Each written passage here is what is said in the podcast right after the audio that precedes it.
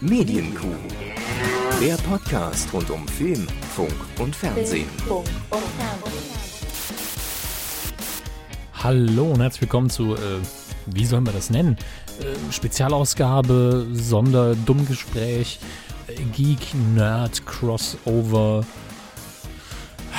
Wir können es ein Interview nennen, aber es ist kein Interview. Es ist einfach äh, Hermes von der Medienkuh. Äh, der eine Spacko trifft auf den absoluten Obernerd mit Namen Rockstar oder wie ich ihn in dem Podcast heute nennen werde, Max, denn ist, das ist wohl auch irgendwo irgendwie sein Name. Und äh, Rockstar dementsprechend wohl eher seine Superheldenidentität. Wir reden über alles. Äh, insbesondere darüber, wer wann wie aufs Klo geht, was wir früher alles im Fernsehen geschaut haben, was wir gezockt haben, warum, was toll war, was scheiße ist, warum es nie wieder so sein wird, warum wir alte Säcke sind und es hat uns sehr viel Spaß gemacht. Also ich, ich hoffe, dass ihr an der Therapiesitzung heute auch ein bisschen Spaß haben werdet. Und falls ihr an dem, was ich gerade beschrieben habe, überhaupt kein Interesse habt, dann macht jetzt schon mal Stopp. Falls ihr aber von Rockstar, von seinen Followern oder seinen Fans hergekommen seid, dann hoffe ich, dass ich euch nicht zu viel quatsche und ich euch nicht so viel auf den Sack gehe, denn das ist das Problem bei Crossovern. Wenn man 50% der Geschichte nicht so richtig mag, hat man natürlich ein Problem. Aber ich denke, da können wir drüber hinwegsehen, denn ich mag Max, ich hoffe, er mag mich auch ein bisschen und wir hatten zusammen sehr viel Spaß. Ich hoffe, euch geht's ähnlich. Äh, wie rufe ich? Ah, ich rufe den Rockstar an. Der hat Zeit, der hat nichts zu tun. Max, bist du da? Hallo. Hi Max. Na? Äh, ich bin gerade ein bisschen gefrustet. Ich habe gerade mal wieder äh, Kuh aufgezeichnet, weißt du ja. Ja. Und äh, ging es dann um, um Star Wars News der Woche.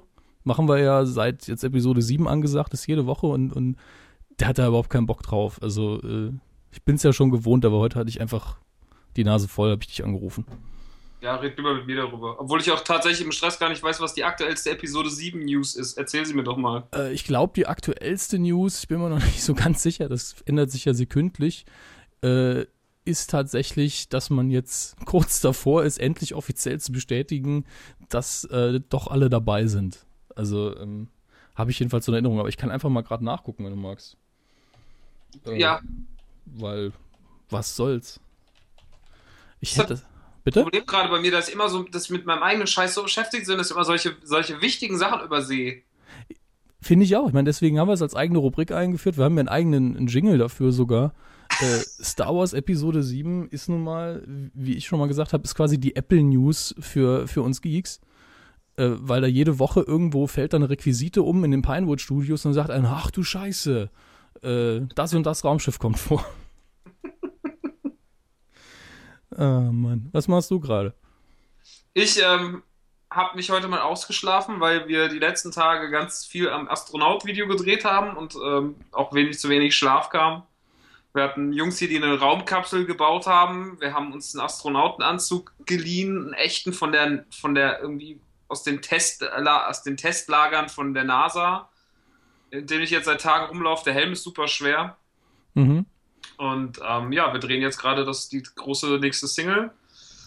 Und deswegen heute mal ein bisschen ausgeschlafen und ähm, heute auch noch nebenbei so ein bisschen Shop packen, weil ich ja noch meinen Shop selber mache. Und äh, das kam natürlich jetzt die letzten sieben, acht Tage zu kurz. Und heute trudelten schon die ersten Beschwerdemails ein, wo eigentlich ihre Päckchen seien. Und Ui. das kennt man ja von Amazon nicht, dass die Leute, das was auch mal eine Woche dauert. Ja, Aber- das erinnert mich leider Gottes daran, dass ich immer noch äh, Gewinnspiele vom letzten Jahr endlich mal erfüllen muss. Das ist schon schlimm, wenn man das selber macht, ne? Ja, aber es ist, äh, es hat auch irgendwie, ich finde, es hat was Persönliches. Also ich mache es mega gern. Ich, äh, ich hatte ja die Option, das abzugeben und ich habe es ja abgelehnt. Also Ja, ich verschick's auch selber gerne. Ich bin immer total hinterher. Ich habe dann das letzte Mal, als ich was verschickt habe, habe ich überall einen Zettel dabei äh, gemacht und gesagt, sorry, tut mir leid und halt handschriftlich dann noch was dabei getan. Nur hat es von mir als äh, jetzt relativ unbekannten Podcaster jetzt auch nicht so eine Wirkung, wie wenn, wenn du dann deinen Kram irgendwie nochmal signierst.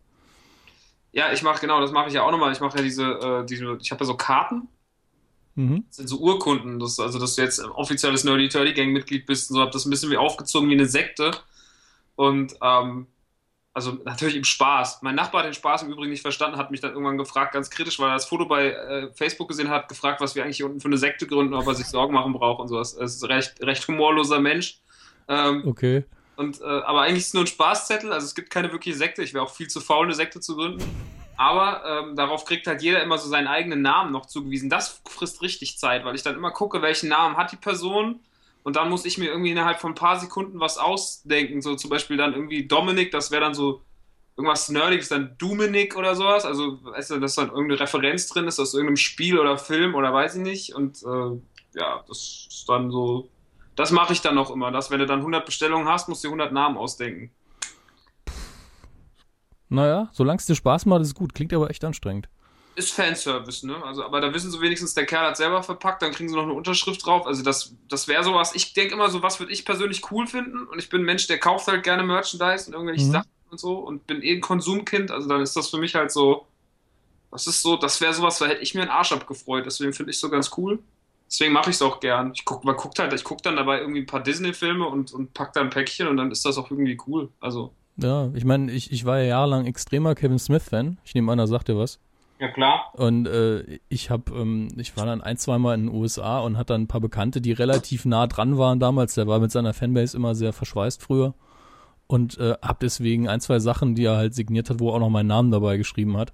Und er hat sich da jetzt echt nicht so viel Mühe gegeben. Ne? Da steht dann äh, bei 7000 Leuten auf diesem Planeten, die haben irgendwo eine DVD zu Hause, wo drauf steht, Name I, I love you weil er dann immer mit Absicht total übertreibt oder I fucking adore you oder sowas. Aber trotzdem, es fühlt sich irgendwie anders an und ich habe gedacht, ich habe sowieso ganz viele Sachen signiert aus deinem Shop gekauft. Was machst du jetzt? Und dann habe ich meine uralt VHS-Kassette von Clerks, habe ich tatsächlich mitgenommen in die Staaten und habe das Ding unterschreiben lassen. Wow.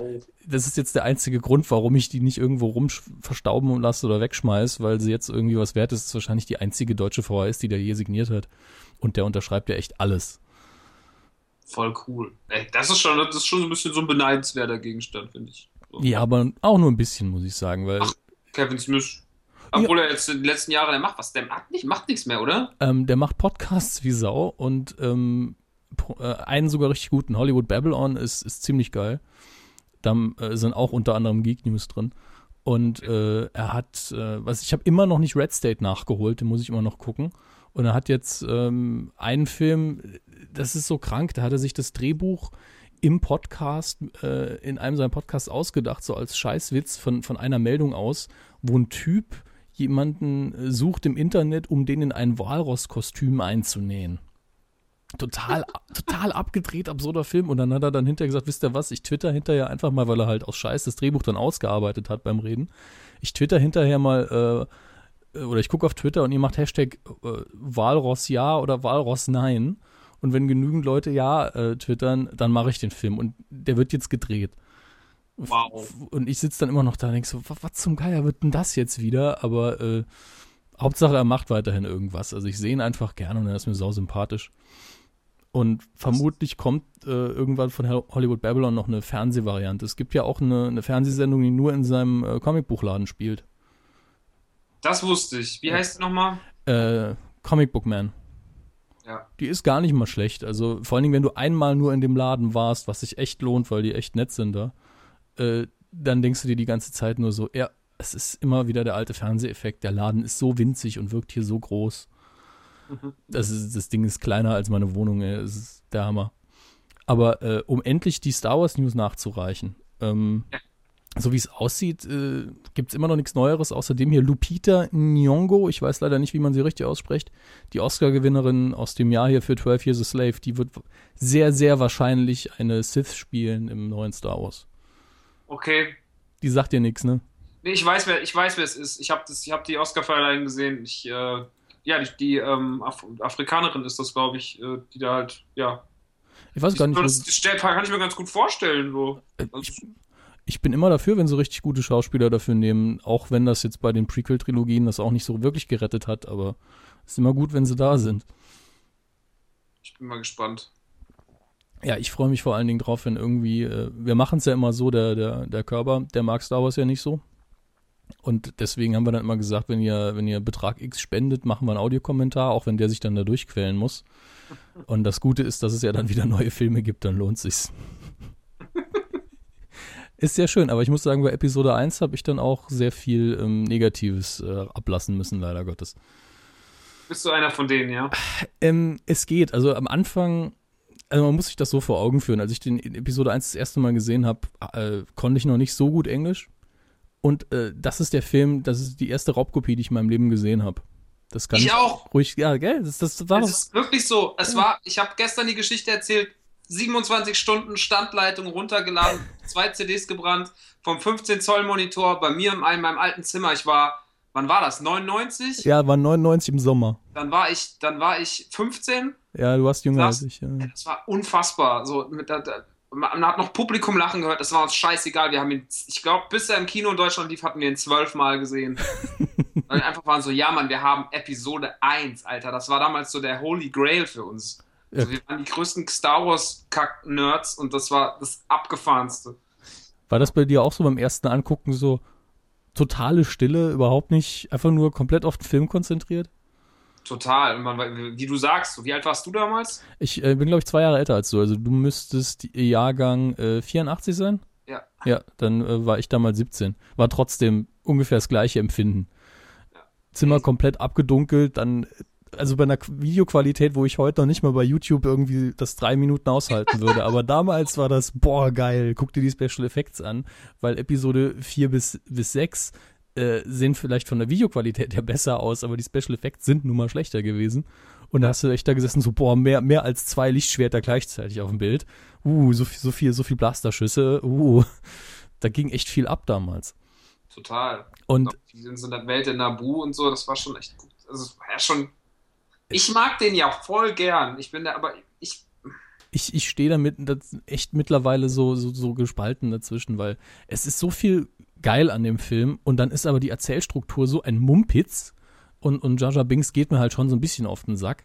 Aber äh, sagen wir mal so, er ist nicht so oft im Bild, dass ich mich wirklich drüber aufregen würde. Aber wenn ich jetzt irgendwie 90 Minuten lang nur ihn ertragen müsste, würde ich schon durchdrehen.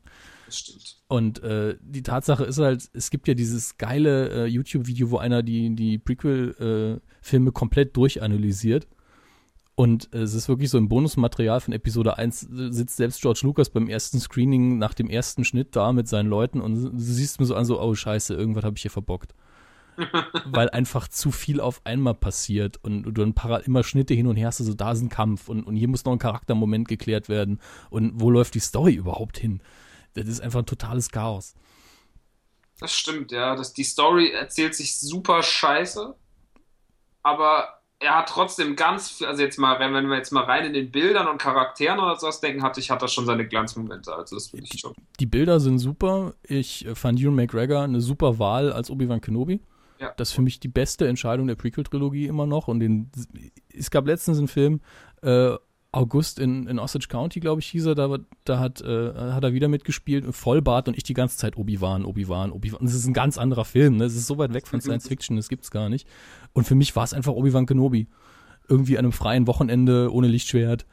Aber Episode 1 hat halt auch das Problem, wenn der Crawl kommt, ne, und da steht dann da Handel, äh, irgendwelche Handelsregeln und, und, und Steuern und ich so, Moment, bin ich jetzt in einem BWL-Seminar oder gucke ich Star Wars? Das ist so dieser Moment, wo ich immer schon denke, irgendwas ist hier falsch. Ja, das stimmt. Aber Da hätte er sich einfach nur was, was Angenehmeres ausdenken können. Er hat ja nur einen Hintergrund gebraucht, um die Scheiße zu erzählen. Es wird, wird ja auch nie wieder groß erwähnt, dass es da mal Handelsbestimmungen gab. Das interessiert ja keinen, wenn geschossen wird. das stimmt, ja. Ja, da, da, das sehe ich, das sehe ich ähnlich, aber ich habe es dem Film nicht so, ich habe es ihm nicht so hart angerechnet wie der Rest der Welt. Ich Vor war allen Dingen in dem Alter nicht, ne? Nee, aber auch immer so, ich habe den dann letztes Jahr oder wann war, das 2012 oder so, da lief der nochmal dann in 3D. Ja gut, das, das habe ich mir gar nicht erst angeguckt, weil ich mit 3D nicht so viel anfangen kann. Ach, das war für mich einfach nur so, ey, Hauptsache ich kann Episode 1 noch im Kino sehen, so guter Vorwand. Ja, große Leinwand. Wobei ich glaube sogar, dass das Podrace ist vielleicht gar nicht mehr schlecht in 3D. Also, ey, ganz ehrlich, ich glaube, ich habe das nach einer 20 Minuten noch vergessen, dass das 3D ist. Das ist einfach. Ob das das beste bist, Zeichen bist, ist. du ne? einmal in, bist du einmal in 3D-Film gegangen im Kino und hast dir gedacht, so nach 90 Minuten immer noch, boah, ist das alles geil 3D. Das gab's nur bei, ich finde, das ist der einzige Film, den, den es aufgewertet hat, war damals wirklich vor, vor, vor vier, fünf Jahren Avatar oder drei, vier Jahren, wann war das? Avatar, so. Ansonsten, Für, für mich war Avatar auch so eine Albtraumerfahrung, muss ich leider sagen. ja, Ich habe bei Avatar hinterher, ähm, habe ich die Motivationskurve fürs Publikum umgedreht, weil mich hat der Film angenervt von der Story her, nachdem ich mich mit dem 3D abgefunden habe, was in dem Kinosaal damals scheiße war. Es hat meinen Augen echt wehgetan, wahrscheinlich, weil es halt einer der ersten 3D-Filme in der Art war und ich vielleicht dumm gesessen habe. Also das will ich dem Film jetzt gar nicht irgendwie vorhalten, dass das seine Schuld war, aber mir haben die Augen wehgetan. Und dann habe ich mich auf die Story konzentriert und die fand ich dumm. Und dann habe ich irgendwann gesagt, so, jetzt reicht's, jetzt feuere ich die Bösen an. Einfach nur, damit ich was davon hab. Und das war richtig geil, weil die haben diesen Kackbaum irgendwann in die Luft gesprengt und ich so, yes, blöder Baum. Aber mussten natürlich hinterher verlieren, von daher war es dann wieder schade. Also an, an dem Film ist der in meinen Augen mehr kaputt als in Episode 1, weil da habe ich nur gelitten eigentlich, als ich den gesehen habe. Und äh, das einzige 3D, was ich ähm, positiv fand, also wo es mich, also ich finde es immer schon gut, wenn es mich nicht stört, weil ich da echt empfindlich bin. Mhm. Und äh, der einzige Film, wo es mir dann auch irgendwie mehr gegeben hat, als es die 2D-Variante hätte machen können, war wirklich Gravity. Weil ich da das Gefühl hatte, okay, ich kann jetzt mehr erfassen und krieg mehr mit, wie es ist, im Weltall zu sein. So dumm das klingt. Siehst du, den habe ich nicht im Kino gesehen. Also, habe ich verpasst. Das ist echt eine technische Erfahrung gewesen für mich. Der hat die technischen Oscars alle zurechtbekommen. Ja, genau, der hat die ganzen Technikdinger kassiert. Ich, ich war auch schon ewig nicht mehr im Kino, muss ich ehrlich sagen. Ja, ich auch nicht. Ich glaube, das nächste Mal wird wahrscheinlich der nächste Captain America werden. Ey, da bin ich ja nach dem letzten auch eher so, hm, aber der soll schon besser werden, ne? Habe ich irgendwie jetzt. Du fandst den ersten Captain America nicht so toll? Hm. Ich fand den ein bisschen schwierig. Warum? Ich mochte, ich mochte die Erzählweise nicht. Also mit dieser, mit der ewig langen Rückblende quasi. Nee, Rückblende, ich fand den Anfang auch super. Ich fand aber, fand diesen ganzen, ich fand diesen ganzen Endteil irgendwie scheiße mit dem Bösewicht. Ich fand das irgendwie alles. Mich hat das nicht gekriegt. Ich habe den so geguckt und war so, ab am Ende so, so kopfmäßig war ich dann irgendwann so, ja. Hm. Ja, der Endkampf war halt ein bisschen vorhersehbar, ne? Da war nichts Besonderes mehr dran. Das, das stimmt wohl, das stimmt wohl. Der Anfang war definitiv das Beste, weil ich, ich fand, so konnte, hat man den Charakter so ein bisschen gerettet, weil ja viele gesagt haben, oh, wie kann man den modern irgendwie einbringen, ohne dass der lächerlich wirkt? Und dann haben sie ihn einfach lächerlich gemacht. Das war das Schöne. Der Charakter Captain America, der Name Captain America, das war halt alles Propaganda, ist auf die Bühne gehopst und fertig und da war er eben schon lächerlich. Da konnte ja keiner mehr kommen und sagen, doofes Kostüm. Das, das fand ich halt richtig schön. Aber ganz ehrlich, da, darauf kommt es hinaus, vor allen Dingen in Deutschland, wenn einer sagt, ah, ich mag Captain America nicht so. Und du versuchst dann irgendwie rauszufinden, warum sie den Charakter nicht mögen. Und letztlich läuft es darauf hinaus, dass sie es blöd finden, dass er sich in der US-Flagge anzieht. Das ist ja Quatsch. Ja klar, es ist Quatsch, aber darauf läuft es immer hinaus. Die können. Das aber das immer dieser, das immer dieser, diese grundlegende Anti-Haltung gegen alles, was mit der amerikanischen Flagge zu tun hat, ist ja immer gut. Also es ist immer so dieses, ja, das, das finden wir nicht gut, weil das ist Amerika. Ja, dann guck doch auch keine amerikanischen Serien und fress kein amerikanisches Essen, wenn du es kacke findest. Also immer, dieses, immer diese Anti-Haltung gegen so einen Scheiß. Und das mit dem Captain America, das finde ich so, also nein. Das hat damit überhaupt nichts zu tun. So, also, Nö. Aber ähm, das, ist, das ist purer Patriotismus, aber es ist egal. Also das ist einfach, der Typ ist ein Comic-Kulturgut so. Das ist. Ja, aus, Außerdem ist es ja kein blinder, höriger Patriotismus. Er steht ja einfach für die Ideale, die Amerika eigentlich verkörpern soll in seinen Augen und sagt ja auch in den Comics mehr, mehrmals, nee, das mache ich nicht, leckt mich. Ja. Von daher ist der Charakter an sich bei mir eh fein raus. Außerdem ist es einfach auch so eine frühe Prägung. Ich hatte von dem irgendwie ein Comicbuch, was man früher so in einem Taschenbuchformat rausgegeben hat in Deutschland. Und das habe ich halt tausendmal gelesen und dann, das bleibt einfach hängen. Ich finde den einfach gut ich hatte auch, das war auch echt tatsächlich so, ich habe auch mal zu dem so eine Grundsympathie, weil es auch eins meiner ersten Comichefte war. Ja. Ich merke schon, wir haben schon ein paar Gemeinsamkeiten. ja, da musste ich mir nur ein, zwei Songs anhören, da wusste ich schon, dass da Gemeinsamkeiten da sind. Das reicht ja. Aber ähm, der nächste Captain America wird, von der Storyline her, wird das ja eigentlich äh, Avengers 2. Das sieht man ja richtig. Ich bin echt gespannt. Also der Trailer hat mir schon ganz gut gefallen. Kommt, der kommt jetzt auch nächste Woche oder so, oder? Äh, ja, ich glaube, glaub, in der nächsten Woche läuft er an. Ich werde mir den schon mal wieder angucken. Ich habe ja schon Tor nicht gesehen. Den zweiten Tor? Den muss ich auch noch nachholen. Der ist gut, aber der ist für die Storyline nicht ganz so wichtig, muss man sagen. Also das ist echt so, ah ja, noch ein Torfilm und am Schluss dann natürlich nach den Credits geben wir euch nochmal einen Hinweis darauf, wie es weitergeht. Aber ähm, inhaltlich nicht so wichtig, es sei denn, du guckst äh, Agents of S.H.I.E.L.D. Weil dann gibt es zumindest die Episode direkt danach, die da äh, ausgestrahlt wurde, die greift das so ein bisschen auf. Das ist, das fand ich cool. Genauso soll das eigentlich sein, dass die Serie mit den Filmen so ein bisschen verwoben wird. Da sind sie nämlich an dem Schauplatz, wo bei äh, Tor 2 so ein bisschen was passiert danach und müssen dann quasi den Dreck wegräumen. Das fand ich schön. Okay. Hast du da mal reingeguckt? Nein. Schade. Das ist nämlich so eine Serie, die, das waren zwei Folgen, waren ausgestrahlt und alle so, buh, es ist nicht so geil wie der Avengers-Film, die Serie ist scheiße. Und- Wie immer erstmal. Ja, aber ist auch so eine Kritik, die ich nicht nachvollziehen kann. Vor allen Dingen, weil es auf einem Niveau gestartet ist, auf das andere Se- Serien erstmal kommen müssen, weil die meisten ersten Staffeln von Serien sind ja oft Schrott. Oft, Ah. nicht immer. Nicht immer, aber oft. Ja. Jetzt habe ich dich totgequatscht. Nö, ich, äh, ich höre dir, ich lausche dir. Gerade was Comics angeht, man muss dazu sagen, ich bin, äh, was, was Comics und sowas angeht, nicht super affin. So. Also, Mhm. also ich kenne natürlich alles und sowas, aber ich habe selber eine, eine sehr, sehr überschaubare Comicsammlung. Und, ähm, Ja, das, und auch das mit der Sendung, mit der Serie, jetzt ganz ehrlich, ich sag dir, wie es ist, ich habe es gar nicht mitbekommen, bis du es mir eben erzählt hast. So. ich weiß auch noch gar nicht, ob das in Deutschland schon lief. Bin mir da gar nicht so sicher. Wie heißt das? Ages of Shield. Agents of Shield, ja. Ages of Okay. Und das ist, das ist, erklär mal ganz kurz, für mich als Step. äh, das ist eine Serie, die auf den Avengers basiert. Äh, indirekt. Also es dreht sich eben um die, äh, um eine Agentengruppe von der Organisation Shield, die natürlich Aha. Nick Fury unterstehen und äh, dem, was die den ganzen Tag so machen. Das heißt, irgendwelche Artefakte finden. Also wäre da, hätte die Serie da schon existiert, wäre zum Beispiel das Finden von Thor's Hammer, das wäre eine Episode gewesen. Okay. Solche Geschichten. Und äh, gibt natürlich immer mal wieder einen Gastauftritt von, den, äh, von der Besetzung von den Filmen kurz drin. Ich glaube, direkt in Folge 2 haben sie einfach mal Nick Fury drin. Für, oder vielleicht am Ende der ersten sogar, ich weiß es nicht mehr. Und ähm, das Gemeine ist, dass viele gesagt haben, ja, das muss viel häufiger passieren. Da müssen viel häufiger die Charaktere aus den Filmen rein. Wo ich nur denke, das ist dann aber nicht die Serie. Also, Nee, das ist ja dann wieder nur sich mit dem Federn von was anderem schmücken. So, nee, das, nee, das klingt aber cool. Muss ich mir mal tatsächlich anhören. Klingt mal wieder was, auf was man Lust haben könnte. es ist wirklich so, dass wir, also es gibt so drei, vier Folgen mittendrin, wo du denkst, die hätte ich jetzt auch nicht gucken können. Das war jetzt mehr so absoluter Durchschnitt. Aber dann gibt es dazwischen dann wieder eine Folge, wo du denkst, jep, deswegen gucke ich das Ding eigentlich. Und äh, da ertrage ich gern mal so ein paar Füller-Episoden. Das ist schon in Ordnung. Wir mussten ja auch alle schließlich die Fliegen-Episode bei Breaking Bad ertragen. Ich habe Breaking Bad nicht zu Ende geguckt bisher. Ich glaube, ich habe die erste Staffel geguckt und danach noch nicht weiter. Ah, okay. Ähm, was, was ich seltsam finde. Also Breaking Bad finde ich gut, macht echt Spaß, aber ich hatte nicht so den Drang weiter zu gucken. Im Gegensatz dazu Dexter habe ich irgendwie zwei, drei Episoden geguckt und fand es einfach langweilig.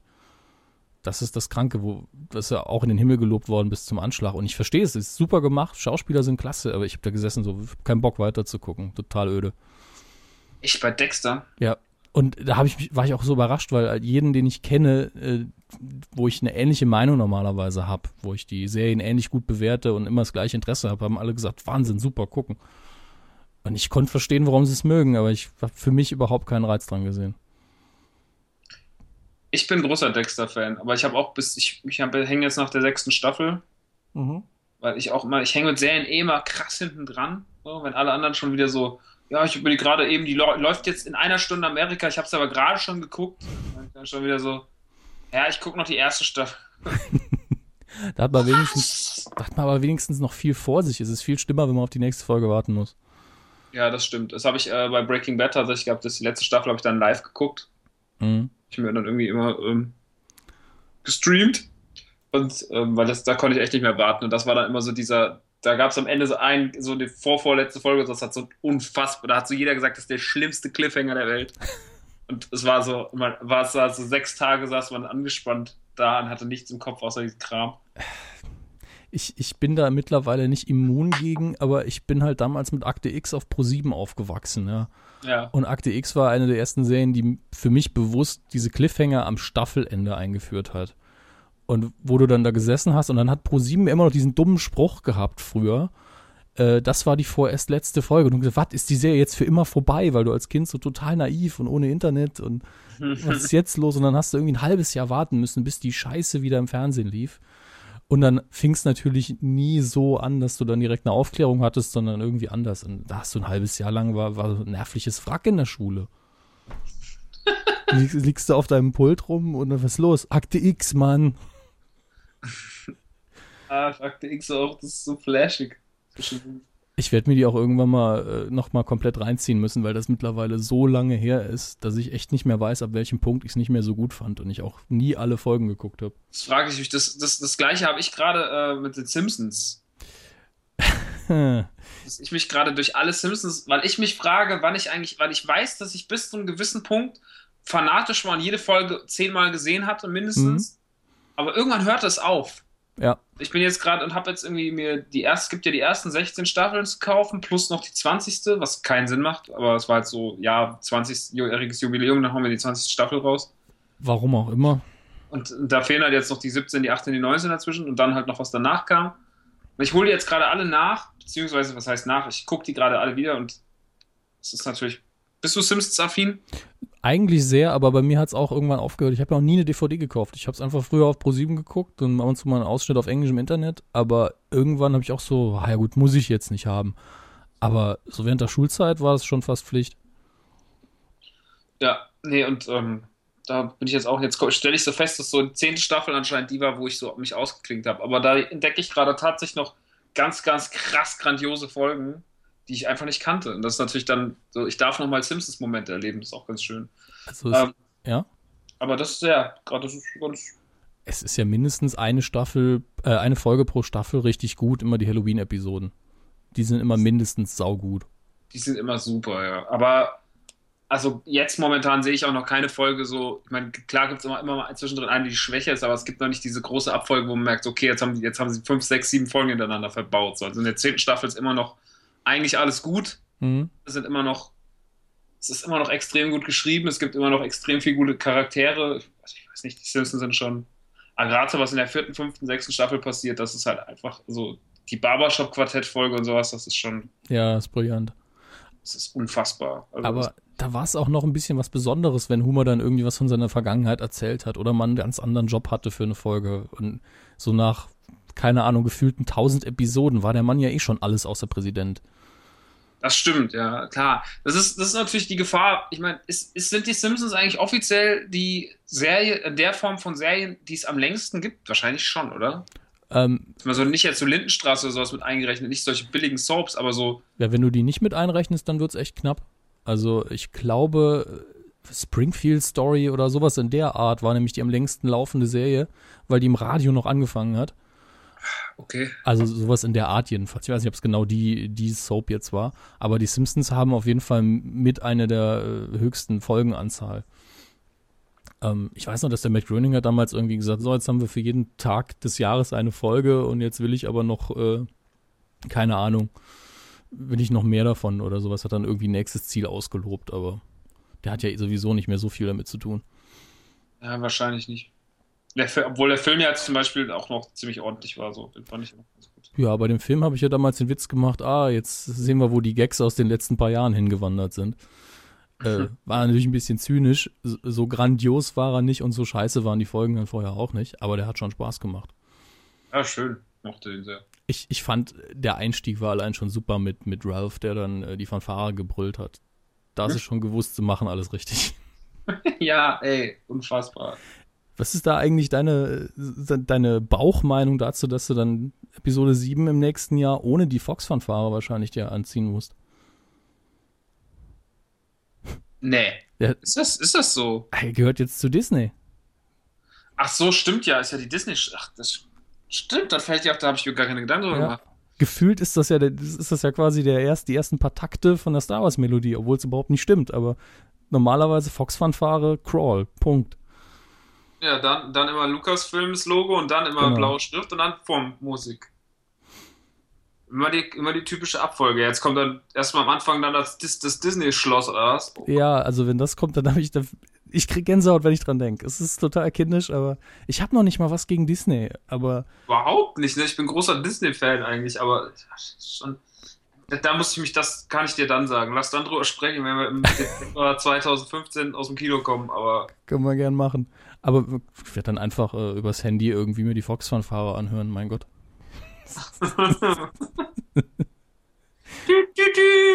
Mit so einer Flöte sich hinstellen. Das, das wäre super. Das wäre ein super Flashmob.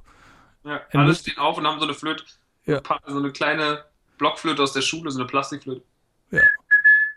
Vorher schön üben auf dem Hof und dann, wenn der, das Disney-Scheiß kommt, die Augen zumachen und spielen. Ja, bin ich mal gespannt, wie das dann wird. Na gut. Ist halt so, ne? Oh mein Gott, ich werde mich damit abfinden können. Es sind, es sind ja nur zwei Sekunden. Ach, da muss ich. Was sind zwei wichtige Sekunden? Äh, emotional schon, ne?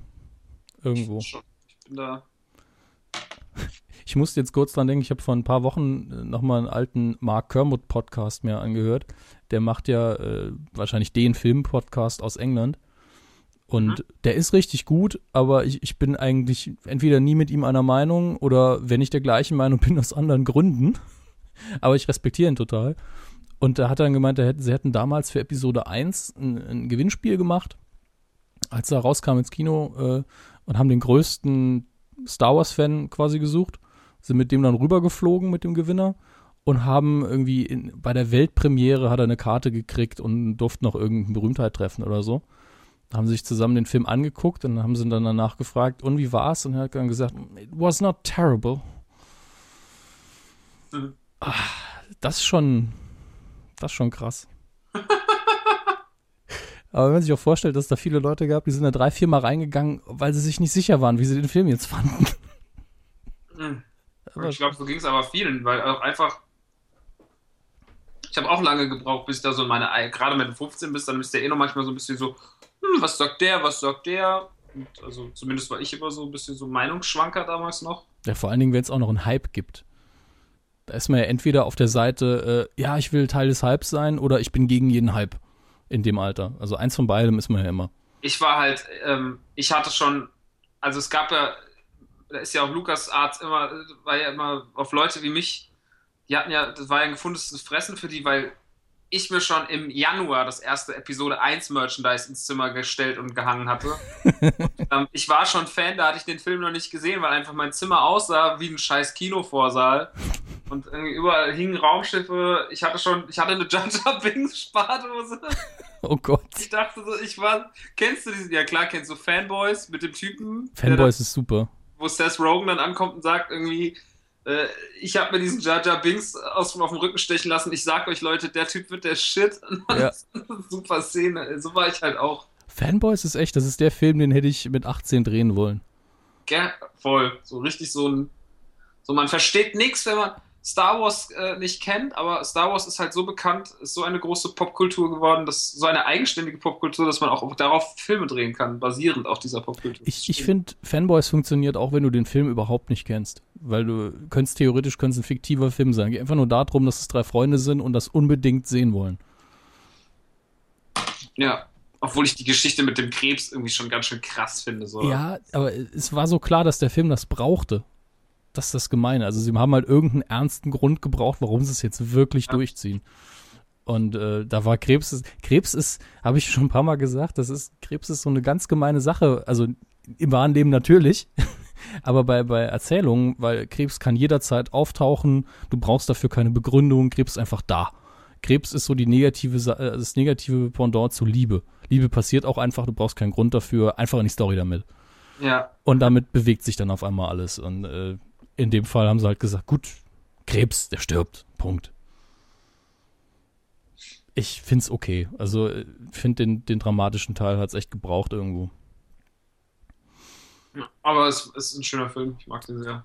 Äh, der ist ganz, ganz großartig. Den habe ich auch mehrfach empfohlen. Also es gibt so ein paar Sachen rund um Star Wars rum, die kann man uneingeschränkt eigentlich empfehlen. Das ist eine davon. Das andere ist halt The People vs. George Lucas. Ich weiß Den habe ich immer noch nicht angeguckt. Ja gut, ist halt auch schon relativ lange Doku, ne? Aber es lohnt sich. Es ist echt die Zusammenfassung der ganzen sind die Prequels scheiße Debatte und ist es George Lucas Schuld? Mit guten Argumenten auf beiden Seiten. Danach musst du dich mit niemandem mehr drüber unterhalten eigentlich, weil du kannst einfach hier, guck den Film, danach bist du nicht schlauer, aber dann weißt du wenigstens, dass es viele äh, Pro- und Con-Argumente gibt. Es ist wirklich, es haben halt am Schluss, die ganzen Kritiker haben am Schluss dann gesagt, ja, war schon irgendwie scheiße, aber wir lieben dich trotzdem, George, ne? Weil ohne ihn gibt's den Film nun mal nicht. Tja, Ich habe eben noch auf deinen Twitter-Account geguckt. Da bist du ja angenehm schön über äh, Und das ist so ein, so ein Werbescheiß über das deutsche Breaking Bad hergezogen. Äh, ja, ich, ich habe das, hab das jetzt nur, das irgendwie, es geht ja um Gelddruckereien. Ja. Und Bastian Pastewka spielt die ernste Rolle und äh, ja, Wahnsinn. Weißt du, ich, ich traue Bastian Pastewka irre viel zu. Ich finde es einfach falsch, das Ganze als das deutsche Breaking Bad zu bezeichnen. Das ist einfach der Fehler gewesen. Das hätten sie nie machen dürfen. Das ist ja auch eine ganz andere Story.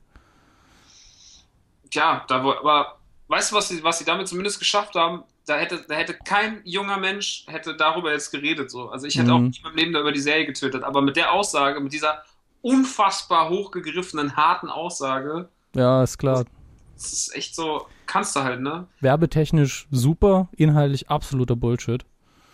Und äh, klar, die werden da auf dem ZDF zumal mehr Quote ziehen, wenn sie Blödsinn reden vorher. Ne? Ja. Aber ähm, ich weiß nicht, du traust Bastian Pastewka viel zu. Ich bin ja, also, und obwohl mein Vater für den auch sogar sch schreibt, also mein Vater okay. schreibt bei Pastewka aktiv mit und sonst was, aber ich finde den Typen, ich mag das überhaupt, ich finde da keinen Zugang zu. Der Typ, ey, boah. Früher so zu, Wo was war das, Wochenshow? Ja. Da war, ne? ja, da fand ich den noch so ganz amüsant, aber ich finde irgendwie, aber ich habe ja auch generell eine unfassbare Grundaggression äh, gegenüber deutscher Comedy. Also das, äh, Egal welche, gibt es da Ausnahmen? Es gibt, ähm, na gut, also ich weiß nicht, ob du, ob du da eingeweiht bist. Mein Vater ist die eine Seite von Badesalz. Ah. Ähm, der, der äh, fülligere oder der dünnere? Ja, der mit der Brille und den Haaren. Der mit Haaren, okay. Das macht's einfacher. Also ich, ich, weiß gar nicht, die sind eigentlich, eigentlich sind die beide ja nicht. Bei Mundstuhl ist der eine fülliger, aber bei Badesalz sind die eigentlich beide fast gleich vom Ich Körper. muss jetzt auch tatsächlich mal wieder, Badesalz ist für mich so ein, so ein, äh, habe ich ganz oft früher auf CD gehört, ne? Ja, kind, genau. War kind, so Kinder, ne? Deswegen habe ich da die Bilder nicht im Kopf. Okay, aber die Ähnlichkeit sehe ich dann auch direkt, ja. Ähm, und ich muss dann wirklich sagen, da bin ich froh, dass, es, dass, er bei Badesalz ist, weil ich finde Badesalz recht unpeinlich. Badesalz. alles, was sie gemacht haben, aber mhm. ähm, das meiste dann schon. Und auch sehr prägend für die 90er irgendwie in deutscher Comedy-Hinsicht. Definitiv. Und auch für viele Leute außerhalb von Hessen, obwohl es ja ein sehr regional bedingter Humor ist. Ja, ja. der Dialekt ist halt drin, ne? Ansonsten finde ich deutsche Comedy super schwierig. Ich war jetzt letztens ähm, war ich mal bei Deine Mütter. Das war so ein äh, Live-Programm von so drei Typen aus Stuttgart. Das war äh, tatsächlich sehr äh, amüsant. So, das hat mich stellenweise gut amüsiert. Auch mhm. nicht, auch teilweise wieder so, wo man dachte, so, boah, Jungs, wirklich, das haben wir ja schon eine Milliarde Mal gesehen. Aber die haben zum Beispiel was Krasses gemacht. Die haben am Ende von ihrem Programm äh, hatte als Zugabe, äh, nee, als Abschluss des Hauptprogramms, bevor die Zugabe kam, hatten sie, das fand ich super, das hatte so ein bisschen so einen Pixar-Moment. Äh, da haben sie, haben sie künstliche Outtakes äh, gemacht äh, zur Show, mhm. zu den Sketchen, die sie vorher gespielt haben, wo dann immer so Spotlights angingen, wo dann so zu noch so ein bisschen so eine Fahrstuhlmusik lief und äh, so eine, so eine, also eine Credit-mäßige Musik. Und dann haben sie so gegenüber die Spots an, dann hast du immer ganz kurz so in, in Sekundenschnelle nachgestellte Szenen aus dem Programm gesehen, wo dann irgendwas schiefgelaufen ist und so. Und das fand ich zumindest innovativ und auch vom Bild her schön und auch gute Jungs waren das so. Die haben so, du hast gemerkt, die haben Spaß dabei, die spielen schon seit die Kinder sind zusammen und äh, die, das war irgendwie, das war sehr, sehr eingespielt und sehr schön eigentlich so. Also es hat Spaß gemacht. Ähm, also ich kann mich immer noch dafür begeistern und bin auch nicht komplett. Ähm, auch Oliver, ich gehe jetzt in zwei Wochen zu Oliver Pollack und sowas, aber ich, äh, ich hab, tu mir schon mit vielen Sachen schwer. Also gerade so die großen, Bülent Schelay, wirklich, wenn der Typ, ich habe mir mal so ein halben, so einen halben Stadionauftritt von ihm angeguckt. Das war aber wirklich dann die Grenze, dann ging es auch bei mir nicht mehr. Das ist unterstes Niveau, wirklich so. Das ist comedy-mäßig ganz, ganz, ganz weit unten so. Und dass der Typ so Stadien füllt, dann geht mir halt so, da könnte ich halt so ausflippen. So, ja, das ist eben massenkompatibel, ist eben kleinster gemeinsamer Nenner immer. Ja, Und was, was ich ihm jetzt zugute halten muss, ich habe ihn noch nie auf der Bühne gesehen. Aber zumindest im Fernsehen, was natürlich nichts heißen mag, wirkt er so, als hätte er Spaß dran. Und wie du gesagt hast, das ist unfassbar wichtig. Es gibt halt auch Leute, die stehen auf der Bühne und du denkst so, okay, du wirst bezahlt dafür, dass du hier bist und das war's.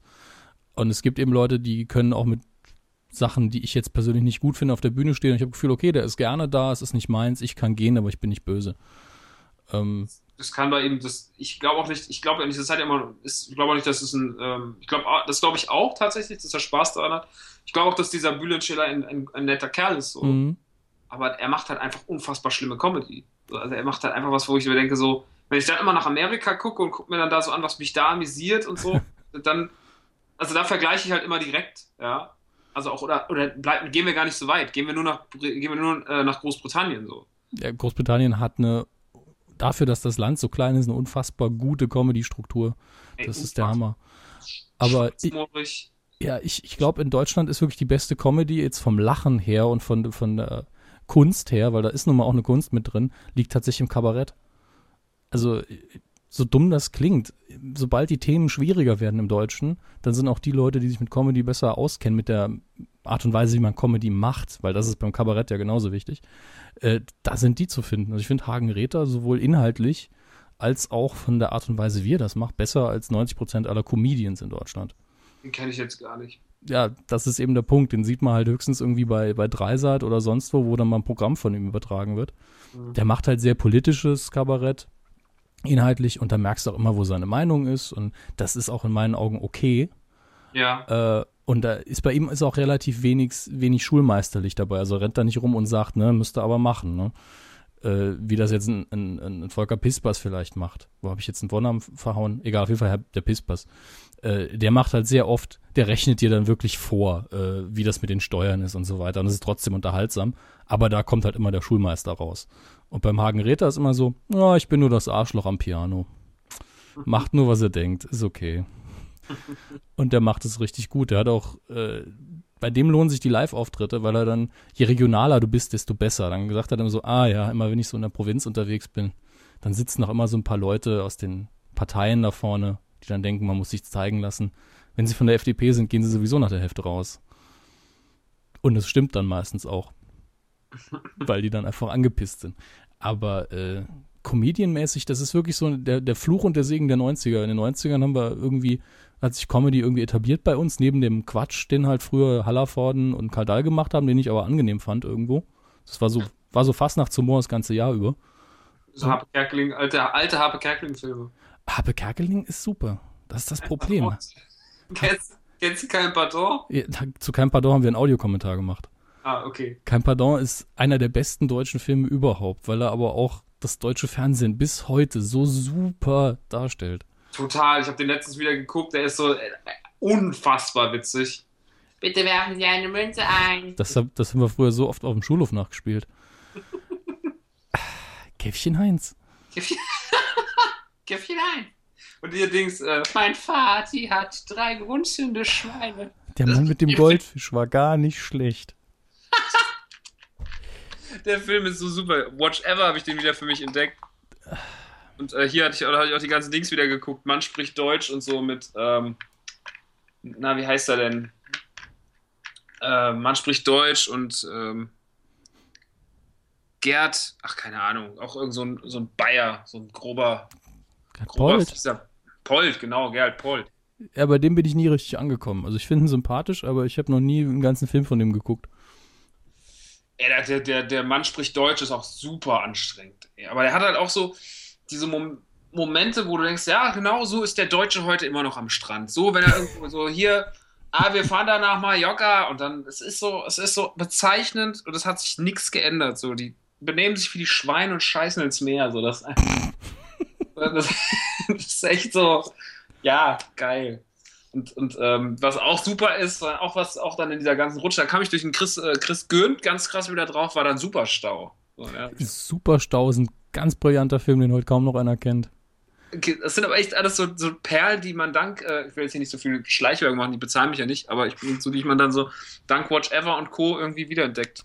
Reflektieren wir drüber. Ich, ich mag Watch Ever vom Angebot her, aber äh, auf, auf dem Mac zumindest funktioniert es die halbe Zeit nicht. So, damit haben wir, glaube ich, ausgewogene Berichterstattung gemacht. Ich gucke es über Apple TV, äh, da ist es sehr gut. Das kann sein. Das ist ja wieder ein anderes System. Das ist ja iOS und nicht macOS. Aber ähm, ja, aber ich hatte Probleme auf macOS damit, aber mein Gott. Ich glaube, es ist tatsächlich auch nichts, was man auf dem PC gut nutzen oder auf dem Mac gut nutzen sollte, sondern wirklich am besten über Konsolen und, und, und äh, Technik. Ja, ich denke, da ist die Zielgruppe auf jeden Fall, ja. Aber Superstau heute noch, ne? ohne dass ich drüber nachdenke, ab und zu, nicht mit dem Commander. Das muss einfach sein. Das war, was war da? Das war dem Bernd seine letzte Sonne. wenn er ihm die Capri-Sonne ins Gesicht drückt und so. Also, es ist, der ist schon richtig schön scheiße, der Film. Aber Ott Ottfried Fischer ist in dem Film genial. Also die, die zwei Sachen, die bei mir hängen geblieben sind, das, das eine ist wirklich, wie er über seine Verdauung redet die ganze Zeit mit seiner Frau. Mein Stuhl war wieder so hart und schwarz heute Morgen. Und dann mit dem, mit dem Wohnmobil den Typ in seinem Sportwagen einfach in den Wald schießt. Das ist, das ist der Hammer. Das ist super. Auf jeden Fall Spaß gehabt, jetzt mal wieder die zu gucken. Das ist dann, aber sowas vermisse ich halt. So, heute haben wir diese, jetzt haben wir diese weichgespülte Schweighöfer-Jahrgänge und, und Elias Mbarek-Kacke. Das ist halt alles so, ja, das sind jetzt alles schöne Männer, die ähm, Hausfrauen und, und 14-jährige Mädchen zum, zum Sabbern und ähm, zum Kichern bringen. So. Aber irgendwie, mir fehlt so die Knackigkeit in deutscher Comedy. Also mir fehlen so die guten, mir fehlt immer so wieder ein bisschen derberer Humor. Irgendwie auch mal wieder was, wo ich auch als Mann mich nicht schämen muss, ins Kino zu gehen. Ja, Ich habe überhaupt kein Problem mit den Schweighöfer-Filmen und so, aber irgendwie alle drei Monate neuer und immer so nach der Er ist in gleichen. Frankfurt gedreht. Er ist, er, ich bin vor, vor vier Tagen durch Frankfurt gelaufen und er dreht in Frankfurt schon wieder ein. so, ich war so, was ist denn hier los? Warum ist denn hier so ein Aufgut? Ja, hier drehen sie den neuen Schweighöfer-Film. Ich so, wa- was, schon wieder? Ich bin da denn, ja, der ist halt, der mag, der mag halt Frankfurt. Ich, sag, ich mag Frankfurt auch, deswegen stelle ich mich nicht auf die Straße und nehme mir eine Platte auf. So, jetzt steck den mal woanders hin. Mach doch mal. Ja, Ganz ehrlich, mal. einfach mal das Video da drehen, vor dem Schweighöfer, die sich die Erlaubnis holen und dann kann äh, Tobias, äh, wie wir ihn immer gerne nennen, ja, aber dir anfragen, ob er mitdrehen darf. Wäre doch schön. Der Schweigi. Der hat, äh, da im Übrigen hat Badesalz auch mitgespielt sogar. Ich glaube im Schlussmacher oder irgend sowas. Ich kann, ich kann, die heißen auch alle gleich. Papa auf Umwegen, Schlussmacher, Liebe und Waschbecken, keine Ahnung, Alter. Das ist alles. Ja, irgendwie- Die Titel sind ganz klar die Arbeitstitel vom Drehbuch und da fällt einem fällt keinem was Besseres ein hinterher. total. Also, Das ist ganz offensichtlich, aber ganz ehrlich, bevor der Typ, der die englischen Titel ins Deutsche übersetzt, daran muss, lieber die, die Arbeitstitel nehmen. Ja? das stimmt. Also äh, hier Schatz zum Verlieben, Hochzeit zum Verlieben, Mhm. Türknauf zum Verlieben, keine Ahnung. Also, Oder aber die alten Harold Ramis Komödien. Äh, Stripes übersetzt mit Ich glaube, mich knutscht ein Elch. ja, Fast Times at Richmond High übersetzt mit Ich glaube, ich stehe im Wald. Auch okay, ja. Und mein Liebling aus den 90ern immer noch äh, Girls United. Im, Im Originaltitel Bring It On. Stimmt. Aber da, da gibt es ja auch ganz viele äh, tolle Filmtitel, die ähm, vom Englischen ins Englische übersetzt wurden. Also Ja. Taken 96 Hours und so. Äh, das ist aber, glaube ich, gar nicht mal auf deutschem Mist gewachsen. Das eine ist der internationale Titel, das andere der US-Titel und da gibt's, also der heißt, glaube ich, in den USA heißt er so, in Frankreich so und es ist ja vom französischen Regisseur und ganz ehrlich, da finde ich jetzt Taken eigentlich den besseren Titel, aber 96 Hours ist auch okay. Ja, aber es ist ja so, äh, weißt du, man fragt sich ja trotzdem, warum? Äh, bei Warum ist mein Liebling, glaube ich, ähm, ich weiß nicht mehr, wie rum es war, aber es gibt diesen einen Jason Statham-Film, der Bankjob heißt. Und er Aha. heißt im Original The Bankjob, im Deutschen Bankjob oder umgekehrt, wo man einfach den Artikel weggelassen oder hinzugetan hat. Okay. Und ich habe bis heute keine Ahnung, warum. Das habe ich damals in einem, äh, in einem Artikel für eine nicht näher zu erwähnende äh, Publikation online halt äh, in die- diesen typischen Infokasten eingetragen, Titel, Originaltitel, und dann hat einer im Kommentar geschrieben, was soll denn da? Ist halt so. Heißt hier so, heißt da anders und der Unterschied ist nun mal der Artikel. Was kann ich machen? Nix. Ja, kannst du auch nicht. Aber es ist ja trotzdem, man darf ja trotzdem mal fragen, warum. Ich, also ich hatte mal an der Uni äh, zeitweise ab und zu so ein, Filmseminar besucht, halt theoretisch natürlich, und der hat irgendwann gemeint, nach der Revolution sind die, die die Titel eindeutschen, die ersten, die an die Wand gestellt werden. Und hat dann auch nochmal 200 Beispiele gebracht. Aber der hat auch alles gehasst. Das war so ein, so ein richtiger Dozent, wie man gerne hat, weil man an seinem Hass teilhaben konnte. Hat, i- über jeden Film ist er hergezogen, den es gibt. Außer über eine Szene in einem Bruce Willis-Film.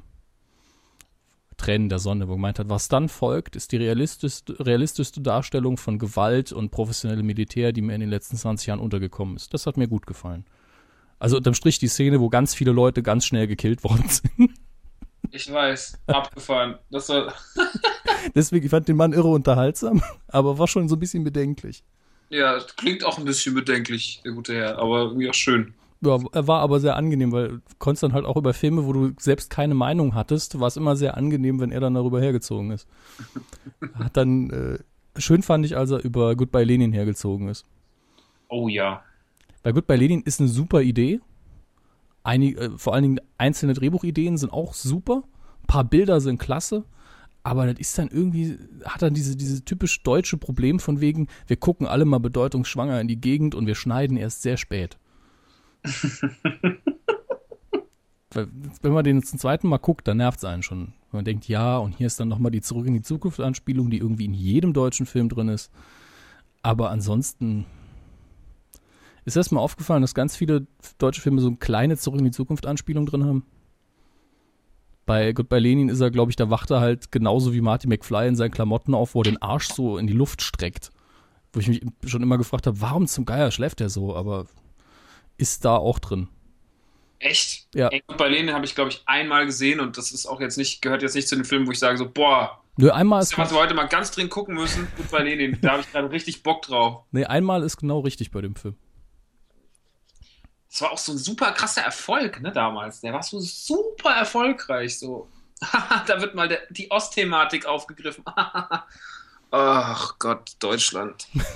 Ich fand Sonnenallee da viel besser. Den habe ich gar nicht gesehen. Das war mit dem Dings, ne? Wie heißt der Schauspieler, der auch so ein bisschen untergegangen ist, der aber damals eigentlich so eine rosige Zukunft hatte, der auch in Crazy mitgespielt hat und so, der Blonde. Ja, den Namen habe ich leider auch nicht parat. Aber äh, der Film war einfach, der hat mehr Spaß gemacht als gut bei Lenin. Da war einfach nur Spaß. Und trotzdem typisch deutsch im, finde ich, nicht negativen Sinne. Ähm, ähnlich wie Liegen lernen, nur mehr Spaß auch. Liegen lernen war auch ganz okay. Das liegt aber auch daran, dass der Herr Gosen, der es geschrieben hat, einfach unterhaltsam ist und clever. Kenn, kennst du Tresenlesen? Nee, Tresenlesen kenne ich nicht. Ich kenne auch, ähm, ich habe von Gosen, glaube ich, drei Bücher gelesen. Ich habe es leider Gottes nicht gelesen, aber ich habe die alte, alten Tresenlesen-Sachen, die habe ich echt verschlungen und die höre ich auch heute noch saugern. Äh, wie heißt dein Kollege nochmal? Den Namen, äh, um Gottes Willen. Der Größere mit dem Bart und der Stimme. Der mit dem Bart und der Stimme. Ich bin heute auch wieder fit, ey. Ey, Sonntag, Mann. Ja, das stimmt. Das darfst du auch keinem verraten. Obwohl, das hier schneiden wir ja eh in, äh, in die lange Fassung nur rein, von daher ist okay.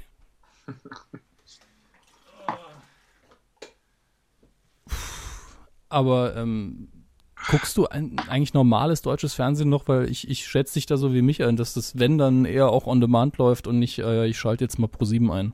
Ähm, ich gucke tatsächlich, ich habe dieses Jahr eine einzige Serie verfolgt ähm, im deutschen Fernsehen, weil das ähm, mein, mein einzigstes, das, das ist mein einziger großer Asi-TV-Moment im Jahr und das ist halt wirklich Dschungelcamp. Da fahre ich komplett drauf ab. So, das amüsiert mich wie die Sau. Okay. Und ähm, warum auch immer. Aber Aber es ist gut gemacht. Also, es ist irgendwie, irgendwie hat es was, was andere Sachen nicht haben und es reizt mich und ich äh, hab da, hab da Spaß mit. Ähm, und wir feiern das hier auch irgendwie. Damit kann sich auch jeder meiner Freunde irgendwie anfreunden, obwohl das alles so. Also wir waren hier echt in der größten kreativen Zeit, haben irgendwie das erste Pubertät-Video gerade gedreht und keine Ahnung, also und alle sind irgendwie am Werkeln, am Versuchen, klug zu sein, sich kluge Sachen einfallen zu lassen, aber da sind, da sind, da sind wir alle auf dem gleichen Nenner in dem Moment. Da geht alles auf Null. Und saßen wir hier immer so und waren so, ja, geil, ess noch das und fall, fall nochmal da runter und ich weiß nicht, wir haben uns amüsiert. Aber äh, das ist tatsächlich das Einzige, was ich im Fernsehen geguckt habe. Ansonsten gucke ich äh, gar kein Fernsehen.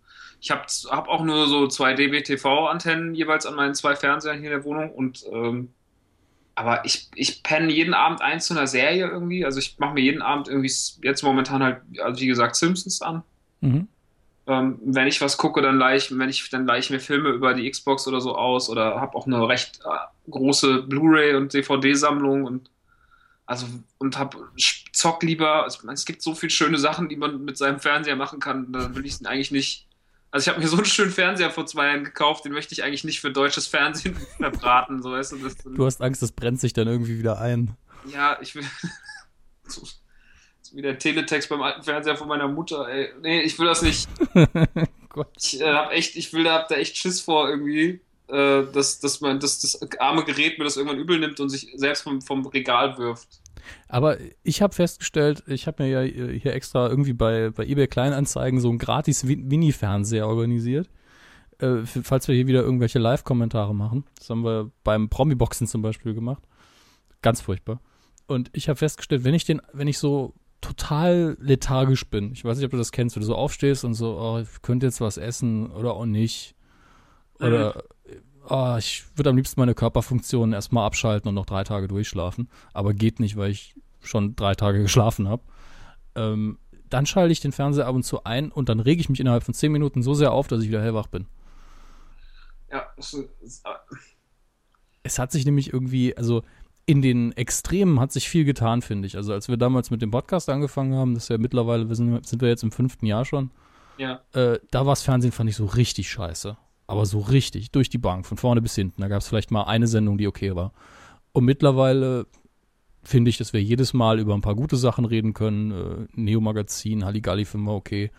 Ähm, lauter Sachen, wo wir sagen, hey, das war gar nicht schlecht, das war schön, gut, dass es das gibt. Aber so unter der Bank, so von, von morgens 8 bis abends 18 Uhr, da ist alles immer noch wie damals und immer noch scheiße.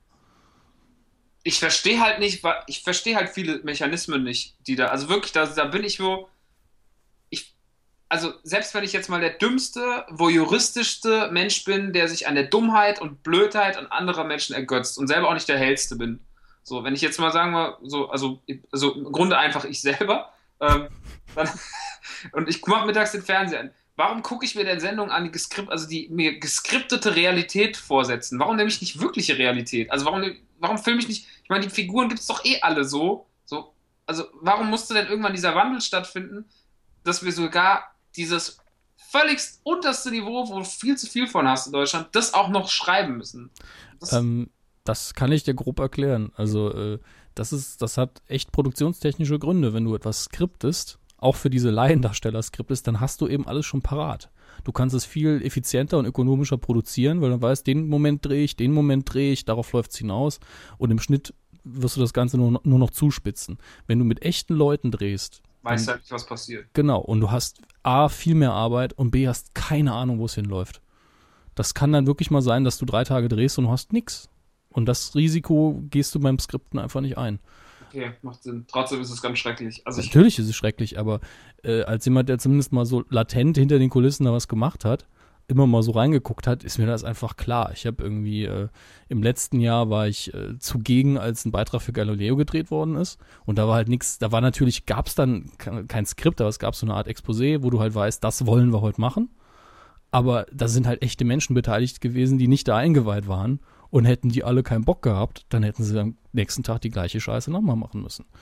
Und das umgehst du einfach bei den äh, Scripted Reality Dingern, indem du dann sagst, du willst im Fernsehen sein, ne? Hier hast du 100 Euro, das sind deine, deine, grob deine Sätze, find dich in deine Rolle ein, mach mal. Ist natürlich furchtbar asozial und ich finde es auch ätzend, aber es ist einfach so. Tja. Ja, also das ist, das ist aber echt auf jeden Fall auch diese ganzen, ähm, dass man auch selbst sowas Dummes, also jetzt, das, das kann ich zum Beispiel auch nicht so gut nachvollziehen. Da hast du bestimmt auch noch eine also ähnliche Erklärung zu, die mich aufklären wird. Ähm, jetzt so Soaps wie unter uns oder GZSZ, okay, das ist schon immer scheiße gewesen, das war schon immer unterste Schublade. Ja, aber das weiß auch jeder. Das weiß auch jeder. Ähm, aber warum aber da hast du ja deine festen Skripte und sowas, ja. Da hast du im Endeffekt die Mechanismen, von denen du eben, die greifen ja hier, weil du hast einfach so, okay, wir wissen ganz genau, was wir tun. Wir schreiben einfach nur. Ja, klar. Und haben sogar noch Schauspieler, die sogar ein bisschen schauspielern können. Ja, und du hast eine Kulisse, ist alles eine kontrollierte Umgebung. Ja, aber warum wird denn sowas gemacht wie Berlin Tag und Nacht, was ja im Endeffekt das gleiche Konzept ist, aber noch auf zehn Stufen niedriger stattfindet? Weil die Identifikationsfläche von den Idioten da draußen dann größer ist und weil die sagen so, geil, das kenne ich. Oder ich verstehe nicht, weil, weißt du, der Unterschied, der Qualitätsunterschied zwischen GZS und Berlin Tag und Nacht ist ja, man mag es kaum glauben, aber der ist ja nochmal gigantisch nach unten. So, also der, wenn man denkt, so, okay, das ist schon der Boden, dann gehen wir nochmal ganz, ganz weit Richtung Erdkern. Mhm. Berlin Tag und Nacht und ich verstehe halt nicht, wieso. Also, um, und ähm. ist das dann auch noch super? Das ist ja super erfolgreich. Ja, weil es zum einen den Anschein hat, dass es realistisch ist, weil bei GZSZ sieht ein Blinder mit dem Krückstock, dass das nicht echt ist. Ja. Äh, das, das, sieht überall nach Studio aus, selbst in den Außenszenen. Und äh, bei Berlin Tag und Nacht wirkt es halt allein durch die Machart so, hey, das, das sind ja echte Leute von nebenan. Und die tun ja auch so, die gehen in die sozialen Netzwerke und tun so, als wären sie ihre Rolle. Das darf man auch nicht vergessen. Also es gibt Ah, bestimmt einen Prozentsatz von 30 bis 60 Prozent, die da zumindest halb drauf reinfallen und denken, das ist echt. Toll. Und äh, in dem Fall ein Trend aus den USA natürlich mal wieder abgeguckt. Ich meine, da haben wir fast noch Glück, dass wir so wenige Reality-Stars haben, wie die Kardashians, die sich dann einmal bumsen lassen und auf einmal sind sie bekannt. Äh, oder die Jersey Shore-Scheiße, ich glaube, da kommt das ursprünglich her. Wo du einfach, du gehst auf die Straße und du suchst Typen, die mediengeil sind, die einfach ins Fernsehen wollen und schreibst denen dann noch irgendwas auf den Leib. Die machen halt alles fürs Geld. Und äh, es ist halb Fremdschämen, weil, äh, ganz ehrlich, es gibt viele Studenten, die sowas gucken, einfach weil sie den ganzen Tag intellektuellen Kack äh, sich zuführen müssen und dann fallen sie nach Hause und wollen nur noch abschalten. Und dann machen sie halt die, das Fremdschämen-TV an und auch dieses, guck dir diese Assis an.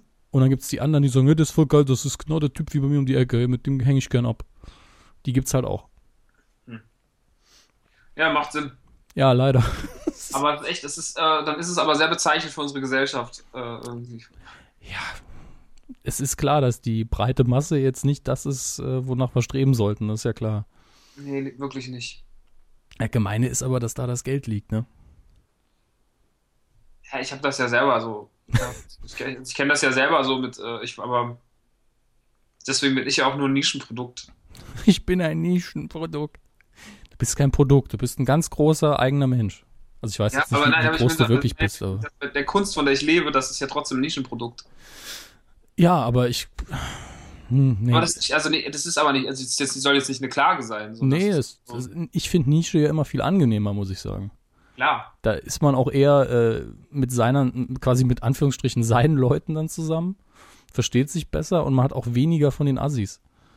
Das stimmt. Aber ähm, das, ich habe, ich musste jetzt die Formulierung muss jetzt ein, zwei Mal ändern, weil das wie eine Beleidigung klingt und soll echt keine sein.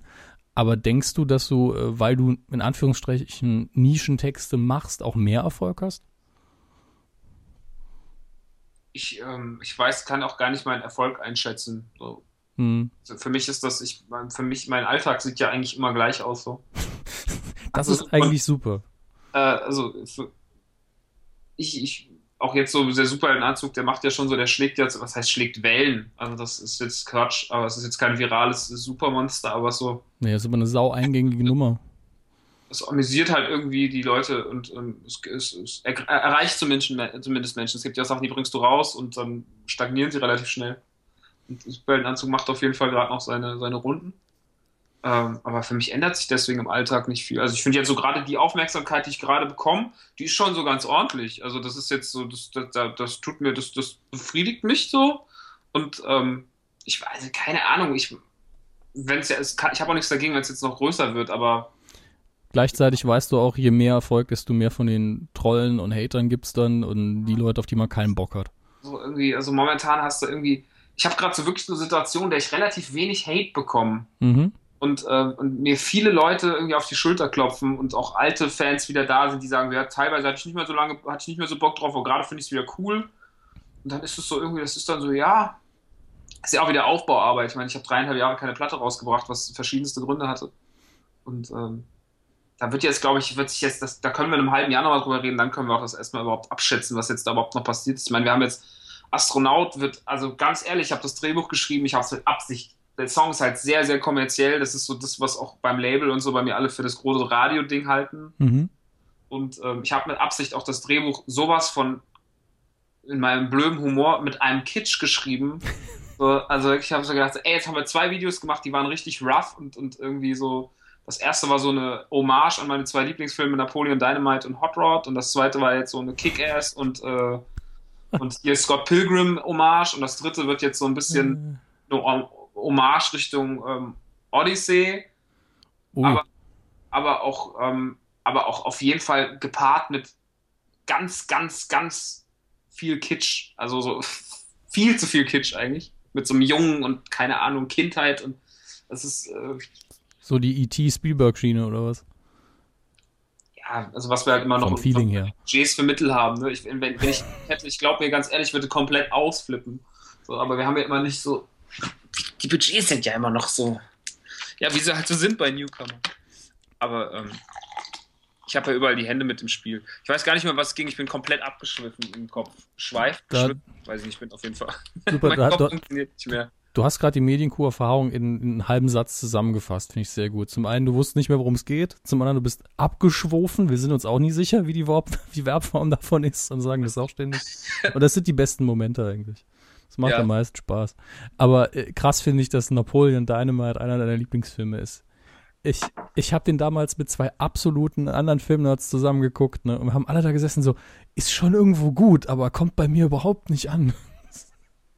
Ich habe den, glaube ich, habe den geguckt, weil mir ein Kumpel sagte, so, ich glaube, Max, der Film wird dein Leben verändern. Er hat, dann, er hat wirklich, er hat mich wirklich, ähm, bin wirklich ausgeflippt. Ich habe den dann in einer Woche irgendwie sechs oder sieben Mal gesehen, habe den bis heute wahrscheinlich 20 Mal gesehen. Ich kann ihn, habe ihn jetzt schon lange nicht mehr gesehen. Ich habe den letztes Mal so in der Vorbereitungszeit für Pubertät dann wieder so angeschnitten, Mhm. hatte aber nicht genug Zeit, ihn zu Ende zu gucken.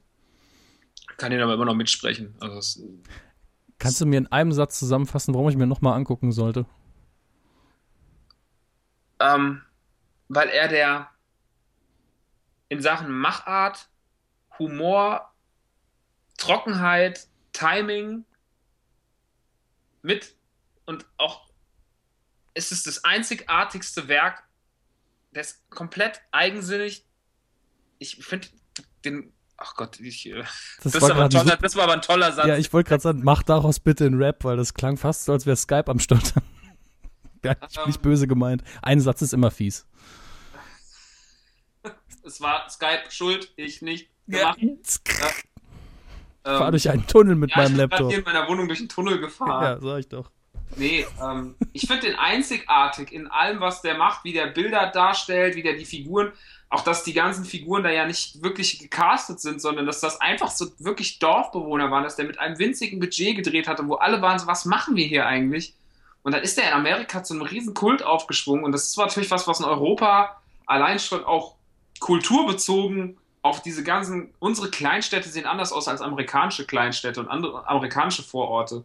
Und ich konnte den aber, ich habe den damals komplett gefühlt. Ich fand den Typen super, diese Trockenheit von der Figur. Ich, Mhm. ich ähm, fand, der hat mich humormäßig, habe ich sowas bis dato nicht gesehen, aber sowas habe ich mir, glaube ich, mein inneres Ich kann, wusste nicht, was ich wünscht, aber als ich den Film gesehen habe, wusste ich, das wollte ich immer sehen.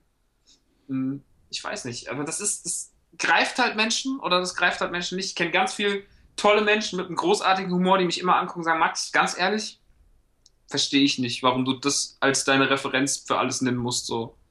Ich finde ihn halt überhaupt nicht schlecht. Ich habe nur gesessen und gewusst, irg irgendwie kriege ich den Absprung nicht, dass ich ihn wirklich mag. Aber äh, das, was du gesagt hast, das, das ist auf jeden Fall sinnvoll. Also, ergibt alles Sinn. Und ich würde. Ich weiß nämlich gar nicht mehr, was ich gesagt Nee, habe. nee, äh, die, die Sache mit dem Kleinstadtflair und den Typen und den ganzen Kram. Das ist klar, das, das kann mir echt entgangen sein damals. Von daher, äh, ich habe Hast du als. den gesehen, wenn ich fragen darf? Bitte? Wann hast du den das letzte Mal gesehen, wenn ich Ich habe ich hab ihn nur einmal gesehen, das muss irgendwie, das ist bestimmt schon acht bis zehn Jahre her jetzt. Der ist ja schon verdammt alt, oder? Zweite, ich habe ihn das erste Mal 2004, nee, wann habe ich mit dem Zivi angefangen? 2004 habe ich ihn das erste Mal gesehen, also vor zehn Jahren, ja. Ja, das kommt bei mir auch ungefähr hin. Ich erinnere mich vor allen Dingen dann aber auch an diese Momente, ich weiß gar nicht, ob ich ihn da schon gesehen hatte. Wie, wie heißt der Hauptdarsteller nochmal von Napoleon Dynamite? Äh, John Heder. Genau. Der ist ja dann danach auch so ganz kurz kometenhaft durch die Decke und dann war er wieder weg. Jetzt ist er komplett verschwunden, ja. Ja. Dann hat er noch die Sendung dazu gemacht, die Zeichentrickserie, die dann aber ja schon noch vier Folgen abgesetzt wurde. Ja, das, das war aber auch zu erwarten. Aber dann war der halt auch auf den, auf den MTV Awards und sowas, die ja damals noch jemand geguckt hat. Und, und du dann immer so, was, was, ma, wer, wer ist, warum? Weil in dem Kontext hat es überhaupt keinen Sinn mehr ergeben. Da war es dann, wenn du den Film nicht gesehen hast, nur noch so, da ist ein komischer Typ mit einer komischen Friese, einer komischen Brille und er macht was komisches. Aber alle feiern's. Ja, genau, das war halt das Surreale dann auf dem anderen Ende vom Bildschirm, ne? Wo dann so, was passiert hier gerade? Das ist ungefähr so, als würden, äh, würden Amerikaner zugucken, wie bei uns Helge Schneider bei Halligalli auf der Couch rum, rumguckt und alle sich kaputt lachen, weil er einfach super ist. Aber die es nicht verstehen, weil es A. Helge Schneider ist und B. Deutsch. Das stimmt, ja. Das ist ein guter Vergleich, das ist tatsächlich so. Ja. Aber ähm, ja, also ich, ich, ich kann ihn jedem nur ans Herz legen, der sich für diese ganz spezielle Art von Humor öffnen kann. Ähm, zum Beispiel meinem Manager, dem habe ich den auch dann geschenkt letztens, äh, so zum Nikolaus, habe gesagt so, ey, damit ich schon mal vorbereiten kannst, was im ersten Video passiert, so hier, das ist so eine der Folgen, eine der Filme, die mich so ein bisschen dafür für das Drehbuch inspiriert haben und den und Hot Rod noch geschenkt. Er hat Napoleon Dynamite geguckt, er hat Hot Rod gar nicht mehr angesehen, weil er sagt, er wäre komplett überfordert gewesen und er hat Angst, Hot Rod zu gucken. Dabei ist Hot Rod im Vergleich echt der, der kommerziellere Film. Viel kommerzieller so. Ja. Kann, kann wir ganz kurz, ich muss ganz dringend auf Toilette. Geh auf Toilette, ich rede dann mit, mit unseren Zuhörern so lang. Okay. Es ist absolut in Ordnung. aber es muss. Ja, du hättest natürlich auch den Laptop mitnehmen können, aber hey, Ja, das wollt ihr nicht, das wollt ihr nicht. Es ist schon in Ordnung. Also ich habe noch nie einen Live-Kommentar zu einem Stuhl, äh, Toilettengang also gemacht, aber hey, man wächst mit seinen Herausforderungen. Wenn andere Leute Ewigkeiten Fußballspiel kommentieren können, ohne dass da was passiert, kann ich auch was kommentieren, wo bestimmt was passiert. Also ich nehme an, dass Max jetzt mittlerweile seine Hose offen hat, vielleicht auch runtergezogen. Ich weiß nicht, ob er ein Sitzpisser ist oder nicht. Äh, ich bin immer dafür, Sitzpinkeln ist einfach sauberer und entspannter. Im Stehen, das ist immer so aggressiv und man versaut alles. Aber ich denke, der Max, der kennt sich aus, das ist ja auch sein Bad, das, das kriegt er schon hin. Ähm, falls ihr euch dafür interessiert, was Max sonst so macht, ne? also ich kann jetzt nicht ausschließen, dass ein paar Kuhhörer, die ihn nicht kennen, bisher durchgehalten haben und äh, mit zugehört haben, wie wir hier die ganze Zeit so nerdig durch die Gegend quatschen. Äh, Max ist auch bekannt als Rockstar, schreibt sich fast so, wie man es gewohnt ist, nur mit AH am Schluss statt mit ER. Rockstar.de. Er ist ein, nennen, wir es äh, intellektuell ein Nischenrapper. Und äh, Hip-Hop ist normalerweise nicht so meins, aber in seinem Fall schon. Mir gefallen besonders die Texte sehr gut. Das hier, die Komplimente kriegt er jetzt alle nicht zu hören, weil er ja pinkeln ist. Ähm, aber mein Gott, seine Schuld, ne? Aber er braucht verdächtig lange. Nicht, dass er jetzt noch kackt. Max, bist du kacken? Hört uns nicht. Gut, Profi, hat natürlich Kopfhörer benutzt. Ähm, aber äh, da, da habe ich ein Geräusch gehört. Hört ihr es auch? Ja, ja, jetzt, ich glaube, er ist ist, ja immer noch. ja, er ist wieder da. ja, klar. Was hast, du, was hast du so erzählt? Hast du ein bisschen hergezogen? Äh, ganz ehrlich, ich habe zum einen darüber nachgedacht, ob du jetzt ein Sitzpisser oder ein Stehpisser bist. Und zum anderen, Willst du die Antwort hören? ja, gerne. Sitzpisser. Wir haben doch mehr gemeinsam, als ich dachte.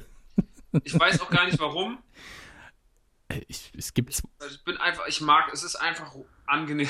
ja, es gibt, es gibt zwei Gründe dafür. Zum einen, man versaut das Bad nicht so und zum anderen ist einfach viel entspannter. Total. Und es ist ja mein Bad, ich muss es ja auch selber putzen. Ja, genau, ne? Da bin ich so, ey, ganz ehrlich, nö. Das ist doch, das ist doch echt, das ist so ein Vermächtnis noch von, von der, vor der Emanzipation, dass der Mann sich ins Bad gestellt hat und gesagt hat, ist doch egal, mach doch die alte sauber und hat dann überall reingestrollert. Ja, ich bin da kein Fan von. Ich auch nicht. Wobei, äh, es gibt da ja auch ganz eklige Geschichten, wo man dann doch mal drauf zurückgreifen muss und froh ist, dass man ein Mann ist, ne? Das stimmt. Wenn man Äh, so unterwegs ist und sich dann denkt, nee, hier nicht. So gerade, es gibt ja diese, kennst du die, ich meine jetzt nicht mal normale Rasthofklos, sondern diese Dinger, wo nur Toiletten haben, also wo nur Toiletten sind. Du fährst Ja, ja. zum Parkplatz, da sind so ein paar Holzbänke und dann sind da nur Toiletten. Ja, Die Dinger, das sind wirklich so, das sind für mich, das ist wie Saw gucken.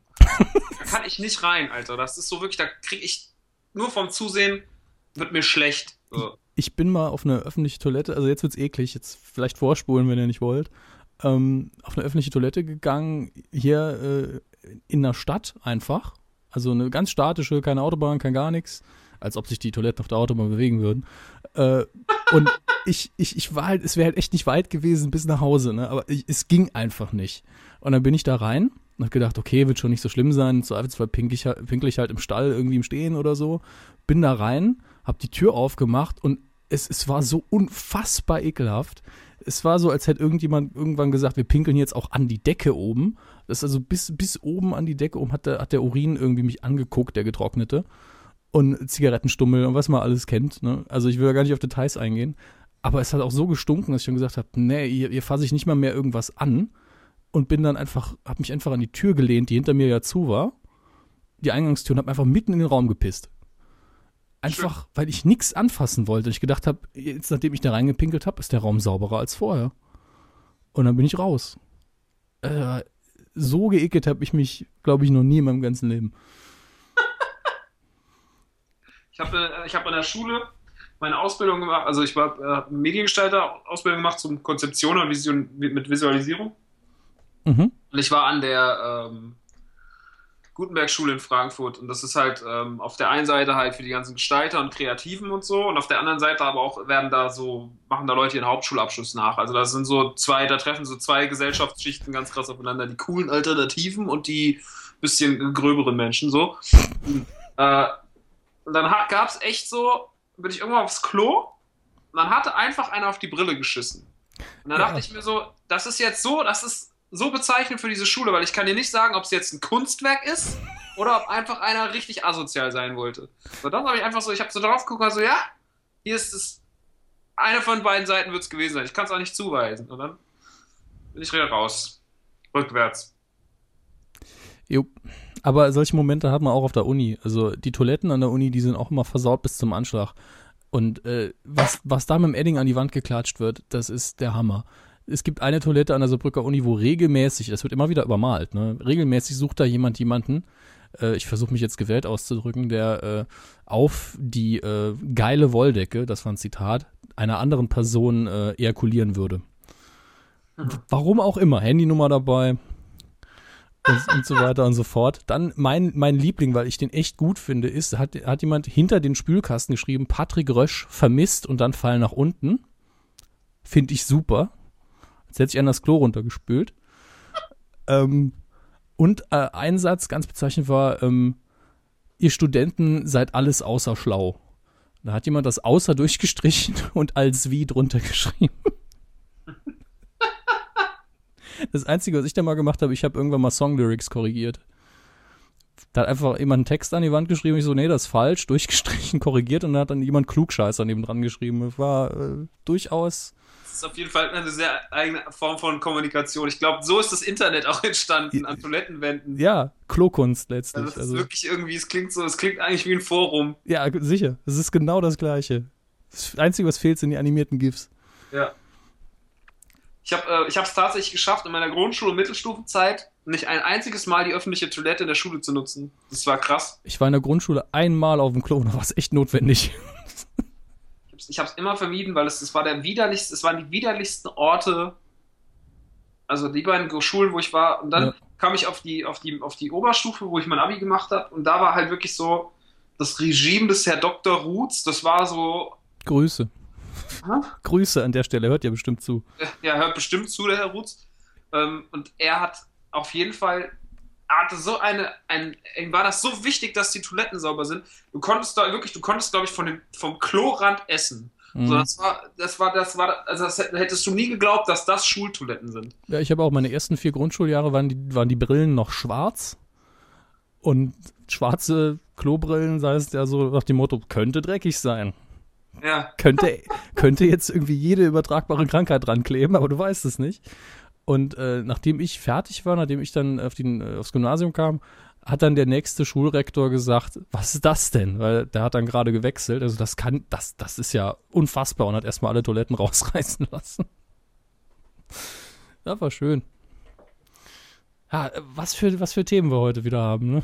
Ja, das ist echt. Ähm, wir haben uns auch gar, hatten wir nicht eigentlich irgendwann uns mal eine Richtlinie gesetzt? Wollten wir eigentlich nicht auch über Spiele reden? Haben wir eigentlich heute schon mal über Spiele ähm, geredet? Wir können über Spiele reden. Ich meine, das ist nicht unser traditionelles Thema, aber das ist mit Toiletten auch nicht. Von daher können wir das gern machen. Ich, ich bin ja äh, so ein Viertel nebenberuflich auch so was ähnliches wie ein Spieleredakteur auf freier Basis, aber ich komme im Moment auch kaum zum Zocken, weil, äh, weil ich noch meine Magisterarbeit am Schreiben bin und das mich ziemlich äh, vereinnahmt. Was okay. ich echt ätzend finde, weil äh, ich habe bisher nur ein paar Ausschnitte gesehen von Titanfall zum Beispiel, wo ich, ich denke, das, das muss irre Bock machen im Multiplayer.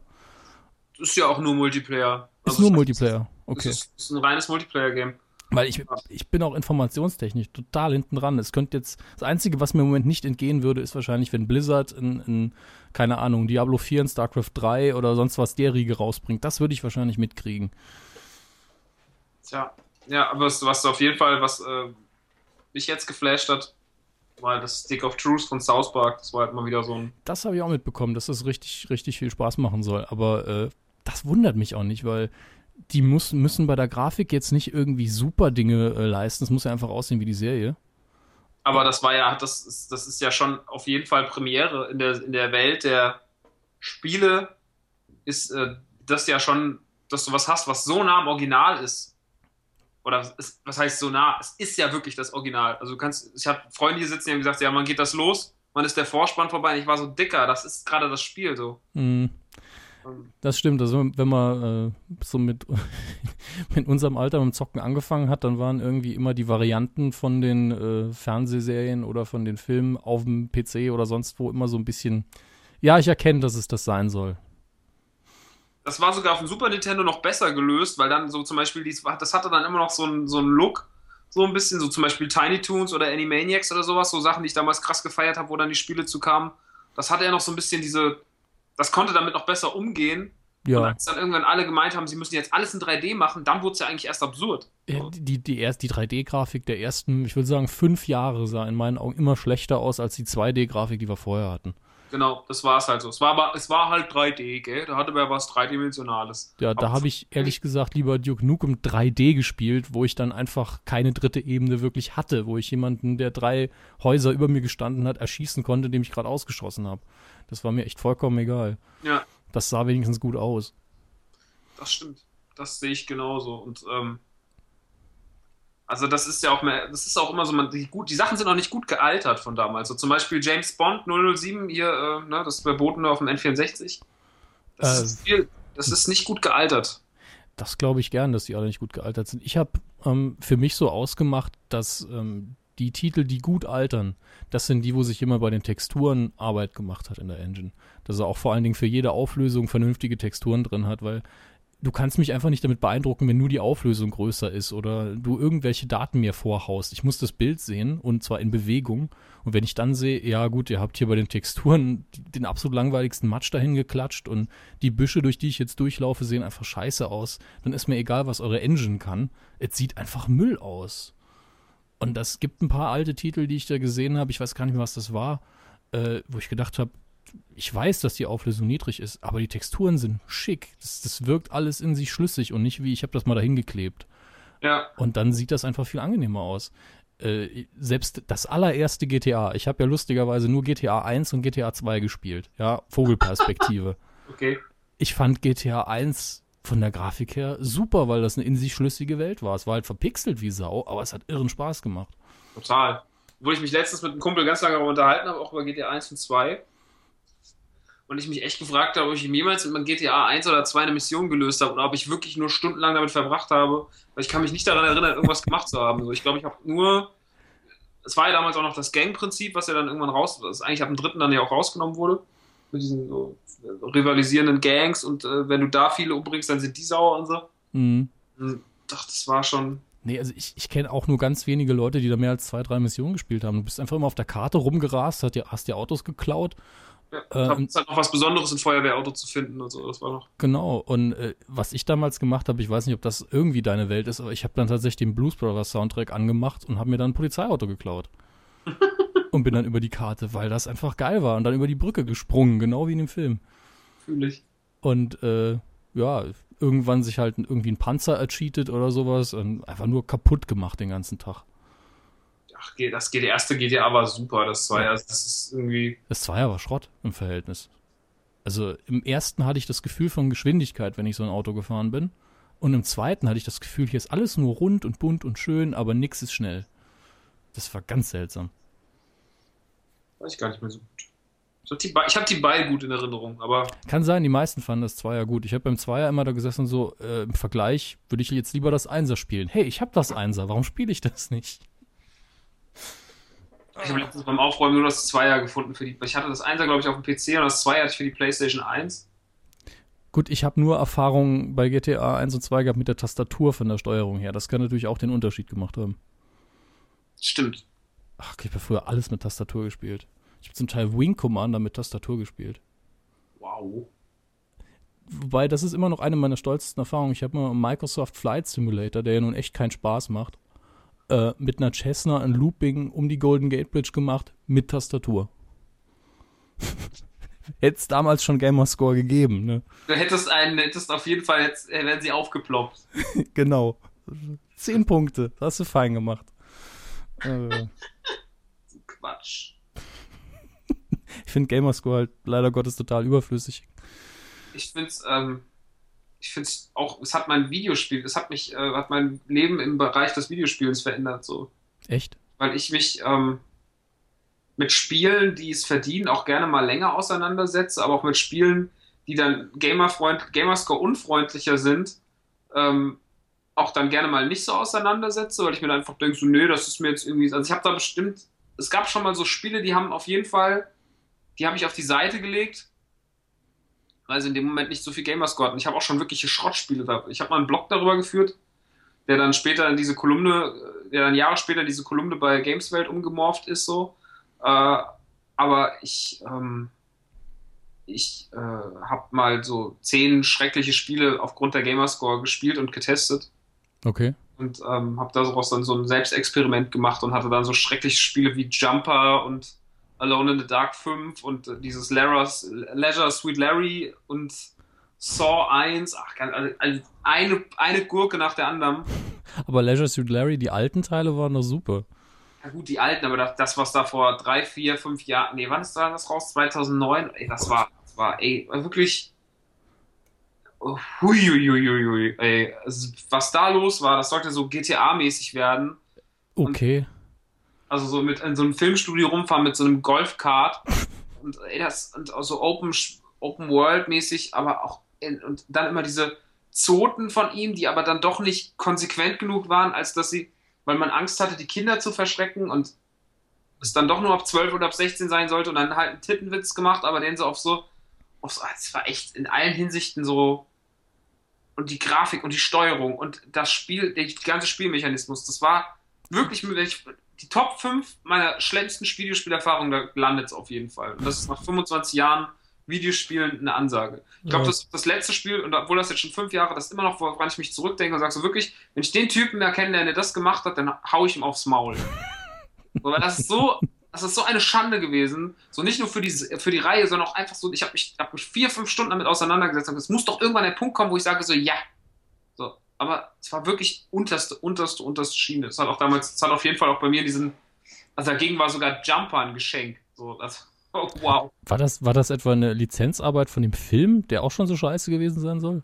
Äh, von Jumper. Ja. Jumper war, das war, da war es so, ähm, es gab ja irgendwann mal so eine Zeit, zum Beispiel, vor allem Matrix hatte dazu Matrix 2 und 3 mit angefangen, Ja. dass man ja dann so verschiedene Ebenen hat. Man macht dann Comics, man macht dann Spiel. Das Spiel zum Beispiel von, von ähm, Matrix arbeitet ja auch im Hintergrund von den Filmen. Ja. Erzählt einen anderen Erzählstrang, der im Film noch nur so am Rande auftaucht. Und das machten ja auch diese Animatrix-Filme und diese Comics und das sollte ja dann irgendwie so, die Matrix, das Matrix-Universum sollte ja so künstlich aufgebaut werden auf ganz vielen Ebenen. Ja. Und ähm, das war dann auch eine Sache, die dann auch ja äh, immer öfter gemacht wurde. So selbst bei, also auch so Riddick und sowas, gab es ja dann auch Kurzgeschichten und so. Und ähm, Jumper hat das auch versucht. Und Jumper hat dann auch versucht, eine neue Erzählstruktur zu, äh, zu kreieren, die die Anfänge des, die, zu den Anfängen des Films äh, basiert. Jetzt war das aber so, ich kann jetzt gar nicht beschreiben, wie das war. Das war Das ist immer super, das spricht fürs Spiel. es war unfassbar, also es war das eintönigste, schlechteste, es war grafisch unter aller Sau. Okay. Es war, es war saukurz, es ging irgendwie vier Stunden. Ähm, es hatte nichts, nichts, nichts. Ich, das Beste im ganzen Spiel waren die Sprüche, die, die, der, die der Hauptcharakter zu den, äh, zu den Gegnern gesagt hat. Das war, da habe ich irgendwo eine Liste im Internet geschrieben, wo ich die 25 besten Sprüche aus Jumper runtergeschrieben habe. So. Ja, Also- aber bei Jumper ist es direkt so, ich habe den Trailer gesehen und gedacht, es ist so halb interessant, wenn das nicht wieder so eine übliche, ah ja, wir besetzen einfach mal die Hauptrollen mit lauter Jungmodels äh, Geschichte gewesen wäre. Und dann habe ich jemand gefragt, der drin war, und habe ich ihn gefragt, hast du den Trailer gesehen? Ich so, ja, dann hast du das Beste vom Film gesehen. Die Special Effects, dieses Hin- und Herjumpen, alles andere vollkommen egal. Ja, das, so ist das, das Spiel ist genauso, nur noch zehnmal schlechter. Also es ist wirklich es ist so unfassbar scheiße. So, Weißt du, wow. Ich finde, bei, bei Spielen ist es aber auch dieses Gemeine, ich, vor allen Dingen früher, als ich jünger war, wenn ich ein Spiel hatte, und da konnte ich nicht einfach aufhören, obwohl es scheiße war. Ich gedacht habe, irgendwie muss ich ja entweder das Spiel schlagen oder weiterkommen. Der Drang Aber du kennst doch, du kennst das gleiche Problem wie ich. Entschuldigung, dass ich ins Wort gefallen Ist okay. Du kennst das gleiche Problem wie ich.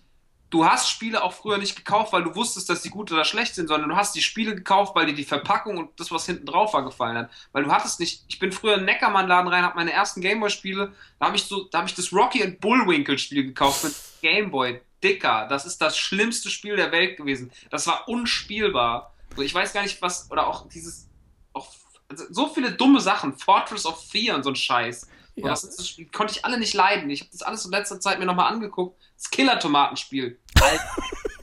so für ein Super, für ein Gameboy, das Killer-Tomatenspiel. Da, oh da, war ich sechs Jahre alt, da war ich so naiv, da hat sich das Spiel aufgehängt, da habe ich eine Stunde auf meinen Bildschirm geguckt und habe gedacht, es geht gleich weiter. So, ich, war, ich war wirklich ich habe so viel Scheiße in meinem Regal gehabt.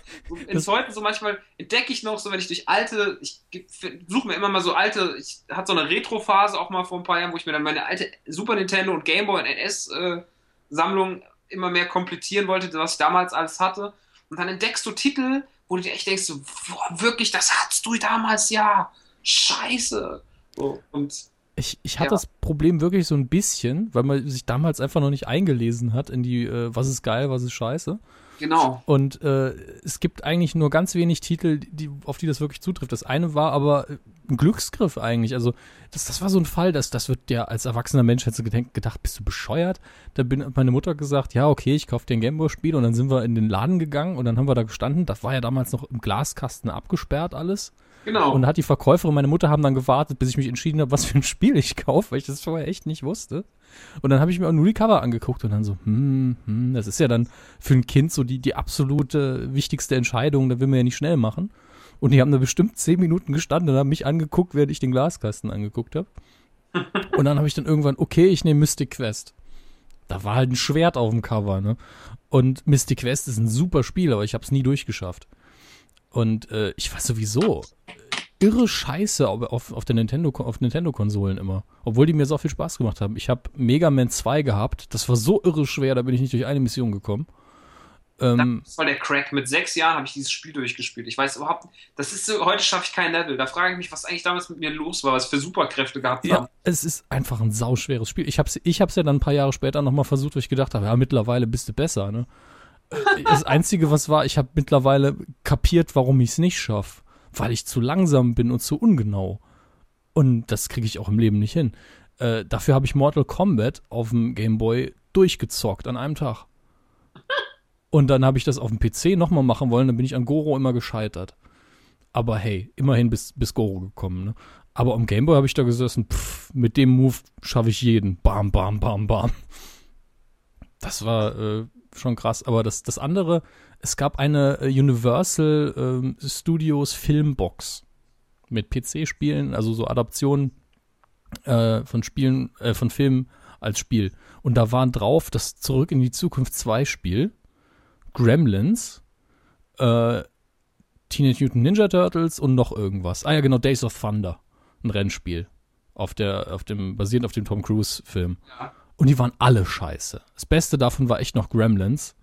Das war einfach so ein Sidescroller, bist du von links nach rechts gelaufen, hast mit der Taschenlampe Gremlins abgeknallt. Totaler Bullshit. Äh, das Zurück in die Zukunft 2 Spiel, da bist du auf dem, auf dem Hoverboard durch, durch Hill Valley gefahren und ständig krepiert, weil einfach viel zu schwer war. Äh, Days of Thunder war die Steuerung nicht existent. Also du bist einfach grundsätzlich gegen die erstbeste Wand gefahren. Und äh, Ninja Turtles war eine PC-Adaption von dem NES-Titel. Mhm. Und das war eins. Ist das erste oder das zweite? Ich glaube, das erste. Das war jedenfalls eines der schwersten Spiele, das ich je gesehen habe. Vor allen Dingen, weil es da Stellen gab. Du konntest ja aussuchen, welchen von den vier du spielst. Und es gab da Stellen, die konntest du einfach zum Beispiel mit Raphael, den ich nun mal, der nun mal mein Liebling war, einfach nicht spielen. Da konntest du nicht gewinnen. Äh, das ist ja eine Krankheit von früher, die gab es ja früher ganz oft, aber das wurde ja auch nie irgendwie suggeriert. Es gab einfach Gegner, du kon die konntest du mit ihm gar nicht erreichen, weil er mit seinen äh, Sei-Schwertern da einfach nicht rankam da war und ständig krepiert. Es gibt sogar ein Video vom, vom Angry Video Game Nerd. Ich weiß nicht, ob du den kennst. Ja, klar, ich habe an den eben auch denken müssen, aber nicht, auch wegen Turtles, aber auch wegen Die Hard. Den, das habe ich nicht gespielt, aber der hat den Turtles-Titel irgendwann mal in seinen Videos gehabt und das war für mich so eine, so eine Absolution nach dem Motto, du warst nicht scheiße, das Spiel war scheiße. ich habe mich so befreit gefühlt nach 15, 16 Jahren, dass endlich mal einer sagt, ja, das Spiel war scheiße schwer. Der kam aber trotzdem irgendwie in Level 50 oder so, Level, die ich nie gesehen habe. Ey, das waren auch alles Spiele damals, das war wirklich krass. das ist ja auch mal das ist ja der, der Wunsch nach alter Härte heute, der ist ja so da, deswegen ist ja auch so diese Dark Souls-Verliebtheit der Menschen so groß. Wo ich ja schon nur beim Angucken der Verpackung den Controller an die Wand werfe, schon mal vorsichtshalber. Ähm, ich, ich, also, ja, das war damals schon, also ich habe manchmal das Gefühl gehabt, und auch gerade wenn der Angry Video Game Nerd da Sachen testet, äh, zum Beispiel Die Hard, mhm. das, da hatte ich das Gefühl, das wurde nie getestet, ob das überhaupt funktioniert. Ob das schaffbar ist. Ob das macht, ob das überhaupt geht. Weil er geht in den Raum rein und da schießen mit fünf Maschinenpistolen, alles halt von oben, so, eine, so im Endeffekt so dann so, wo auch so GTA dann auf solchem Look basiert, geht er von oben irgendwo rein und die schießen wie die Irren. Und es gibt eigentlich, du müsstest, es gibt nur einen einzigen Weg, der aber aus einem, einem, einem Sekundentiming besteht, dass du überhaupt durch diese Kugeln kommst. Und äh, er hat es dann einmal geschafft, aber wo ich mir echt dachte, nur vom Zugucken habe ich mir gedacht, so, nee, wirklich, nee, das ist nicht machbar. Das sind so. Das, das ist ja, das soll ja, das war ja nicht so, das ist ja nicht so was so Nippon-mäßiges, wo du sagst, okay, das ist so für ganz harte Freaks, sondern es war so, das war ein kommerzielles, normales Spiel, was für, was für Kinder oder für Jugendliche gemacht war. Ja, vor allen Dingen Lizenzarbeiten sind ja dafür da, dass sie Leute erreichen, die normalerweise nicht jeden Titel kaufen. Genau. Ja, wir waren halt einfach die Kiddies damals, wir haben halt dann schön. Das war, darauf hat es auf jeden Fall früher abgezielt. Ich glaube, der erstes Videospielmagazin, was nicht dann so das, dann hatte natürlich dann irgendwann eine Nintendo-Magazin-Mitgliedschaft. Äh, ja gut, die ersten sechs Ausgaben waren ja gratis genau, das war so, das fand man ja dann ganz toll. Hat er dann, ey, was hat man, ich hatte eine Nintendo Club-Karte, Alter. Ich, hab, ich auch. Als wäre ich, der, als wäre ich der verschissene Gott gewesen. Ich hatte diese Karte in meinem Portemonnaie und das war so das. Ich habe mir damals extra nur für diese Karte mein erstes Portemonnaie mit einem Fach, mit einem Schieb, mit einem Kartenfach gekauft, weil es meine erste Karte war, die ich in meinem Leben benutzen konnte. So, für, also, was heißt benutzen, die du einfach haben wolltest, dabei haben wolltest. Also, guck mal, ich bin Nintendo-Mitglied. Ja, ich, ich hatte die, glaube ich, im Geldbeutel, bis ich 25 war. Und äh, ich habe halt, da hat halt im ersten Brief drin gestanden, dass sie das Geburtsdatum haben wollen, damit Mario mir einen Brief schreiben oder ein Geschenk schicken kann für meinen Geburtstag. Und bis heute habe ich nichts gekriegt. Boah. Ich will endlich meinen scheiß Geburtstagsgruß von Mario, ja. das, das war so ein Beschiss. Da habe ich mich echt nie, mindestens bei meinem ersten Geburtstag drüber geärgert, dass ich da nicht zumindest einen Brief bekommen habe von wegen, hey, schön, dass du älter geworden bist, bald bist du tot oder sowas. Äh, das war nicht ein bisschen enttäuschend. Dafür habe ich allerdings Glück gehabt bei den, äh, bei den sechs Ausgaben. War nämlich die eine dabei, wo sie das ähm, Donkey Kong vorgestellt haben fürs Nintendo 64. Das hatte ich zwar nie, aber da war, eine, da war tatsächlich eine VHS-Videokassette ja, bei Magazin dabei. Ich weiß es noch. Ich weiß es tatsächlich noch. Das war so krass. Das war doch eh, das, das war doch damals doch das geilste Promo-Tool, VHS-Kassetten. Ja, da war auf einmal war das Magazin in einer Klarsichthülle eingeschweißt und eine Kassette dran und ich so, die haben mir eine Kassette geschickt, die haben mir ein Video geschickt. Und hab das in Video, das alte Ding von uns, den habe ich noch, das, das Ding ist schwerer als ich, ein, eingebaut und. Oh. Total. Ja, weißt du noch, wie wichtig damals, also ich meine, wenn, das war ja dann wirklich so, das war ja wie so, okay, wir haben für dieses Spiel eine Videokassette gemacht, es, es muss ein echt wichtiges Videospiel sein. Und spätestens mit dem Ankommen dieser, dieser Videokassette, dann habe ich das Spiel, dann, dann habe ich mir diese Videokassette, ich weiß nicht, wie oft ich die angeguckt habe, die ging ja nur 10, 20 Minuten. 10, hm, maximal. Das, das Band innen drin war sogar nur 10 Minuten lang. Ich habe ja hinterher gedacht, ich könnte es überspielen, aber ich was soll ich mit 10 Minuten Video?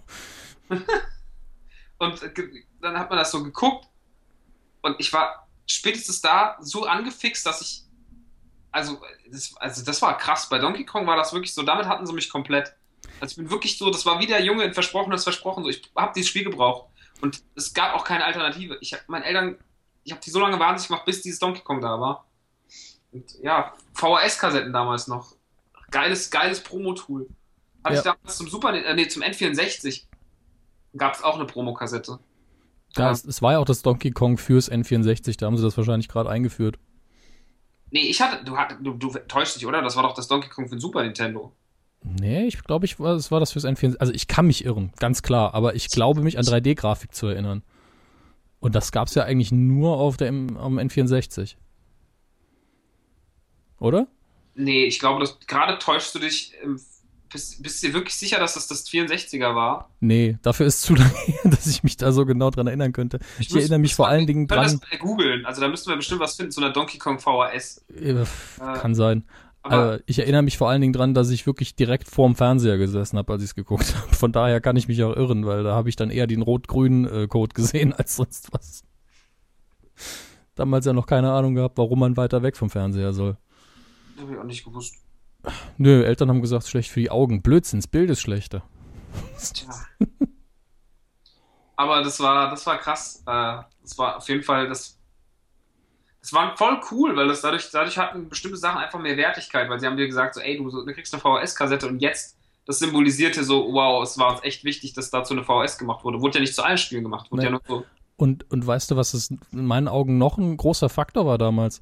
Du hattest ja, dadurch, dass du kein Internet hattest, war das immer, hast du sich immer so persönlich angesprochen gefühlt, weil ich gehe jetzt hier hin und krieg mein Gratis-Magazin, ich krieg die VHS Ja, und du bist da nicht ins Netz, hast gesagt, geil, ich habe eine VHS gekriegt von Donkey Kong und es kamen dann keine zehn Replies von wegen, ja und, ich auch.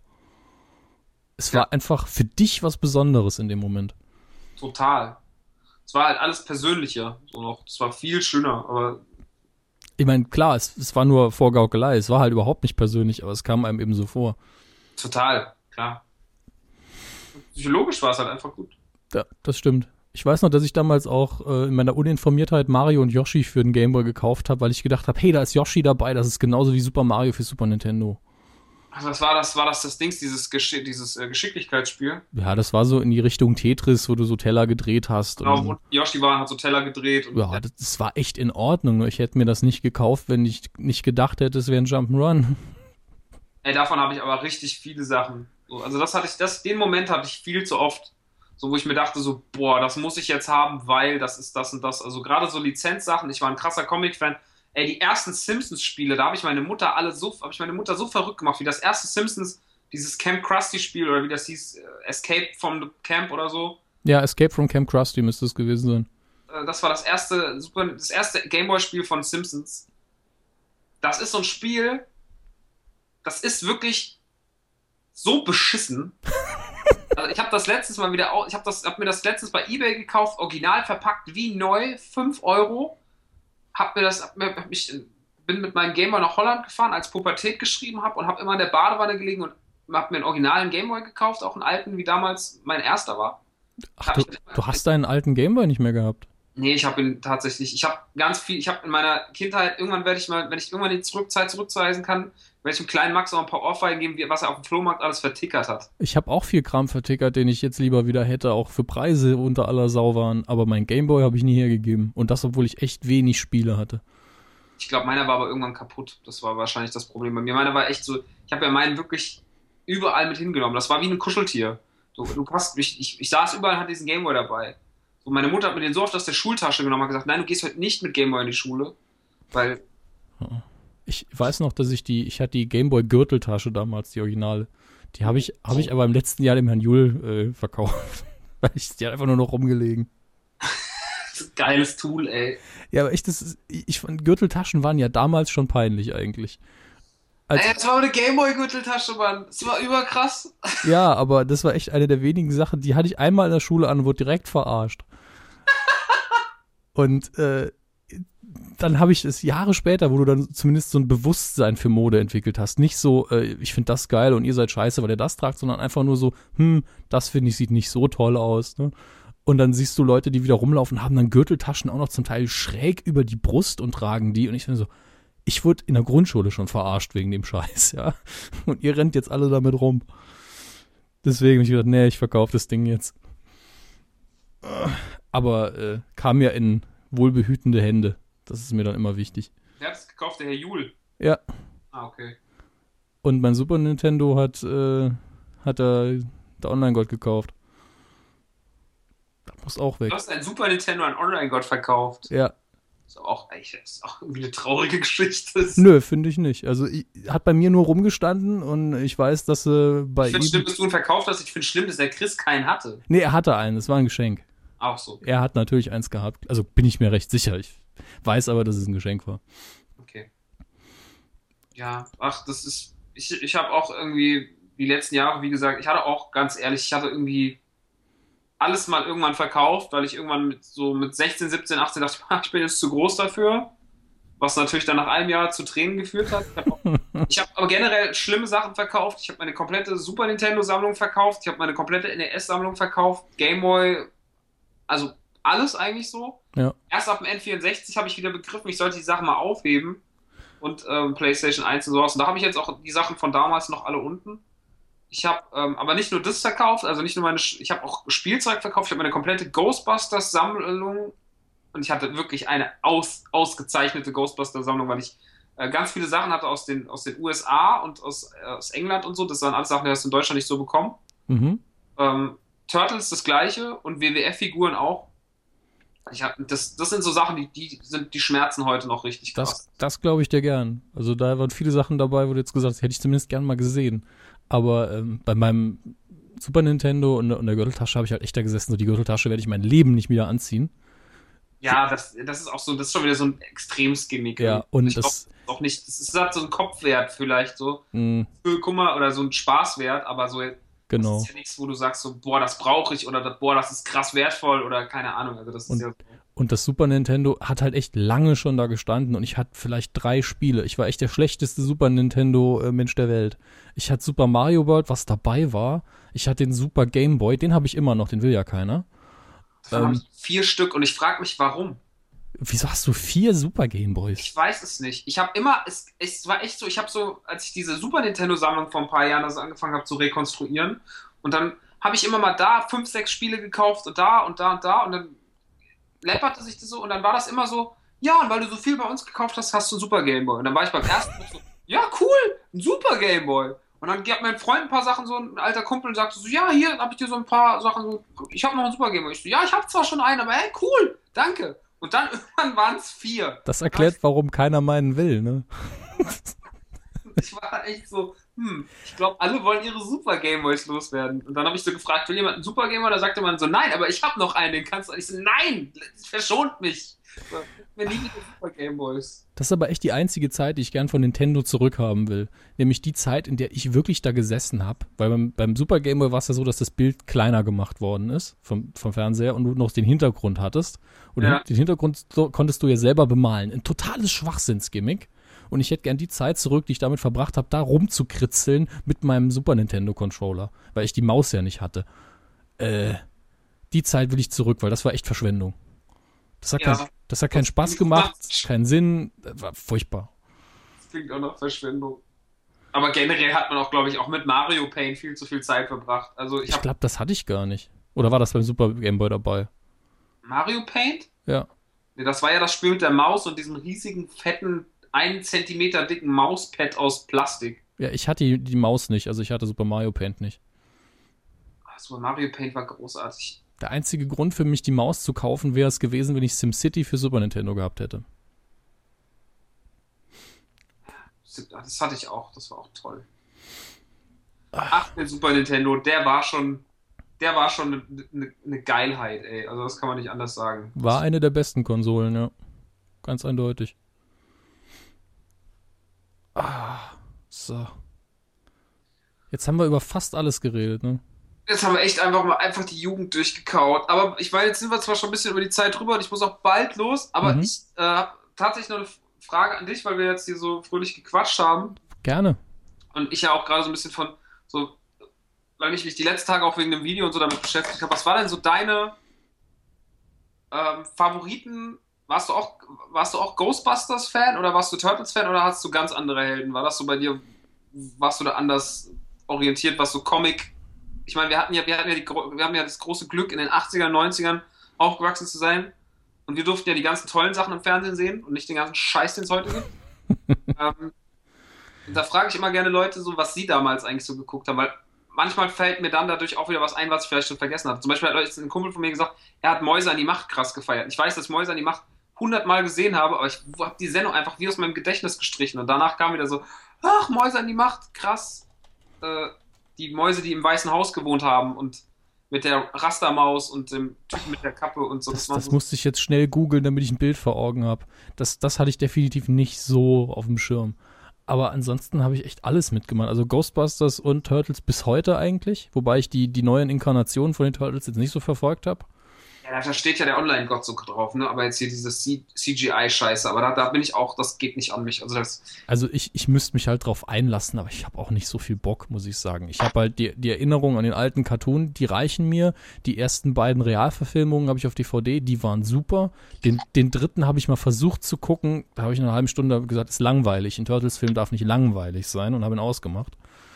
Ähm, und 2004 kam eine CGI-Version, glaube ich, raus, die fand ich gar nicht schlecht.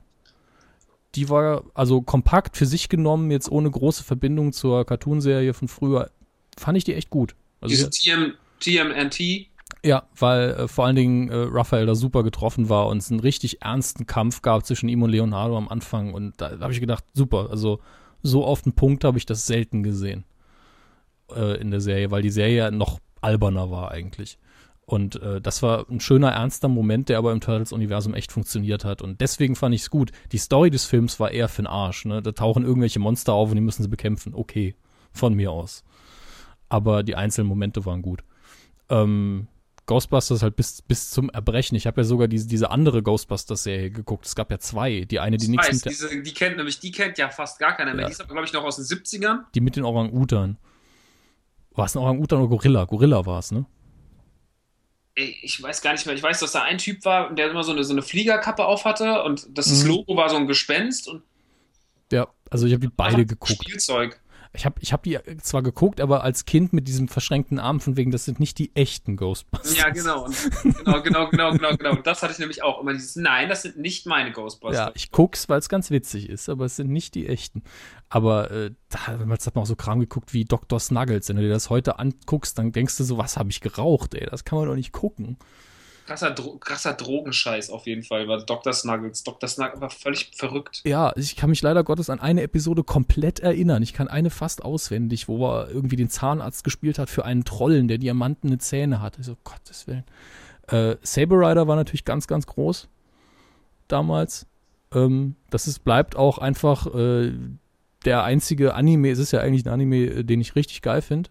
Weil Ja. bei allen anderen habe ich den Einstieg irgendwie nicht geschafft. Und das ist auch der ein, die einzige Sache, die, wenn ich Regisseur wäre, die ich unglaublich gern verfilmen würde. Äh, weil äh, da einfach der Plot für, für eine komplette Filmtrilogie einfach drin ist in der Serie. Da musst du dich gar nicht mehr anstrengen. Ähm, was gab's noch, was ich auf jeden Fall geguckt habe? Ich habe halt als Kind einfach alles geguckt, das war das Problem. Ich fand nicht alles gut, aber ich habe alles geguckt. Ähm, viel Disney-Kram, den ich aber gar nicht so überragend fand damals. Also Chip and Chap, Captain Baloo war alles okay, aber nie so super. He-Man natürlich, als ich in dem Alter war. Das fand ich immer so okay, aber nie wirklich super. Ja, also äh, als ich eingeschult worden bin, da war He-Man halt ganz groß. Und Fand ich, die, fand ich die Spielzeugfiguren cooler als die Serie. Ja, die waren ja auch zuerst da. Wobei man da echt ein Auge drauf werfen muss, weil äh, bei He-Man und bei so ziemlich jeder Serie, die äh, Zeichentrickserie, die du als Kind super fandest, und bei mir, hat irgendwo ähm, äh, was Paul Dini, ich glaube Paul Dini irgendwo mitgeschrieben. Bei einfach allem. Und äh, der ist ja dann später äh, DC-Comic-Autor und bei der grandiosen Batman-Animationsserie dabei gewesen. Ähm, aber noch nur zwei Sachen noch, weil du musst ja weg. Äh, Turtles war ich so ein krasser Fan, dass ich im, ich glaube im vierten Schuljahr habe ich meine Oma mit unfassbar präzisen Anweisungen dazu gebracht, mir ein Turtles-Kostüm zu machen für Karneval. Ich würde gerne das Bild sehen, weil ich auch ein Turtles-Kostüm hatte. Ernsthaft? Ja, War- war Mama, das- Mama hatte mir ein, ein selbst genäht. Ich würde gerne die Bilder vergleichen, gucken, wer das coolere Turtles-Kostüm Ich habe ich hab sogar noch Teile davon da. Äh, meins war halb gestrickt. Also, hat. die, Meins war auch gestrickt. Meins war aus ganz viel Vlies. also ich habe die, ich hab die Panzer noch im Schrank hängen. Ich habe nämlich wirklich, ich habe gesagt, der Panzer muss dick sein. Ich will nicht so ein Scheißding wie, wie das zum Kaufen, wo einfach hinten so ein Cape hängt. Das muss ein Panzer sein, der muss dick sein. Genau, meine Mutter hat auch damals, sie hatte Pappe dann genommen, Mhm. Vlies drauf, hatte braun Vlies draufgeklebt und hatte dann, weil meine Mutter sehr gut zeichnen kann, dann die Struktur des, äh, dann war der halt gewölbt durch die Pappe und Mhm. dann hat meine Mutter mit schwarzem Edding die Struktur des Panzers drauf gemalt.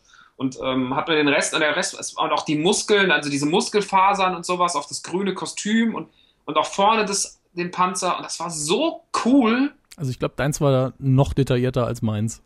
Weil meine Oma mich nicht so richtig verstanden hat, glaube ich. Das ist halt natürlich auch schon eine, ist schon eine Monsteraufgabe, einem Äh, jungen Alter seiner Oma zu erklären. Das ist ja zwei völlig verschiedene Sprachen, unterhalten sich über völlig, ein völlig wahnsinniges ich, Thema. ich komme mir im Nachhinein wie so ein arrogantes Arschloch vor und so eigensinnig. Mach mir mein Kostüm so, wie ich das will. Ja, äh, dem Moment Also halt, arbeite ich heute halt noch. Ich mal meinen Regisseur und meine ganzen Grafiker und alle so, die sind alle, die, die denken sich das den ganzen Tag. Nein, ich will das so und so. Ich kann es zwar selber nicht umsetzen, aber ich will so. Ich habe das gelernt. Ich bin Konzeptioner. ich mache nur Konzeptionen, arbeiten müssen die anderen. Macht eure scheiß Grafiken selber. Soll so aussehen, es geht nicht. Doch! Äh, und ich hatte halt das Glück quasi, dass, äh, wann kam er raus?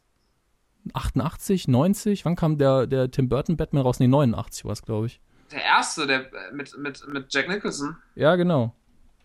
Ich glaube, also es muss Ich irgendwie. glaube, das war 88, oder? Äh, ich glaube es auch. Ich glaube, dass der- Ja, Returns 88. kam 92, glaube ich. Nee, nee, 89. Es war 89. Ja. Kam Returns 92. Äh, schätze ich. Müsste ich jetzt nachgucken. Aber der kam halt raus, als ich im richtigen, ich war halt sieben dann. Sieben, acht, je nachdem, wann er rauskam. Äh, im, im Jahr. Und vor allen Dingen, wann er in Deutschland rauskam, weil 89 ist ja wahrscheinlich das US-Datum. Und äh, da war, ich habe den Film ja nicht sehen dürfen im Kino, ne? Aber Batman war deswegen einfach überall. Und äh, die Zeichentrickserie kam dann die paar Jahre später danach, weil in Deutschland kam der Film ja eh später raus. Es waren ja immer drei Jahre quasi. Ja. Früher war es ja echt so USA, dann bei uns im, im Kino im nächsten Jahr, dann auf VHS im nächsten Jahr und dann irgendwann im Fernsehen. Hat ja ewig gedauert. Und äh, ja, wie gesagt, war dann, Batman war dann überall. Sie haben dann auch VHS, äh, nicht VHS, äh, Hörspielkassetten rausgebracht mit Batman-Abenteuern eigens produziert und die habe ich ja eh alle verschlungen. Das war sowieso, ich glaube, wir sind, weiß nicht, wie es bei dir war, bei mir letzte Generation, die ganz viele Hörspielkassetten gehört hat. Voll.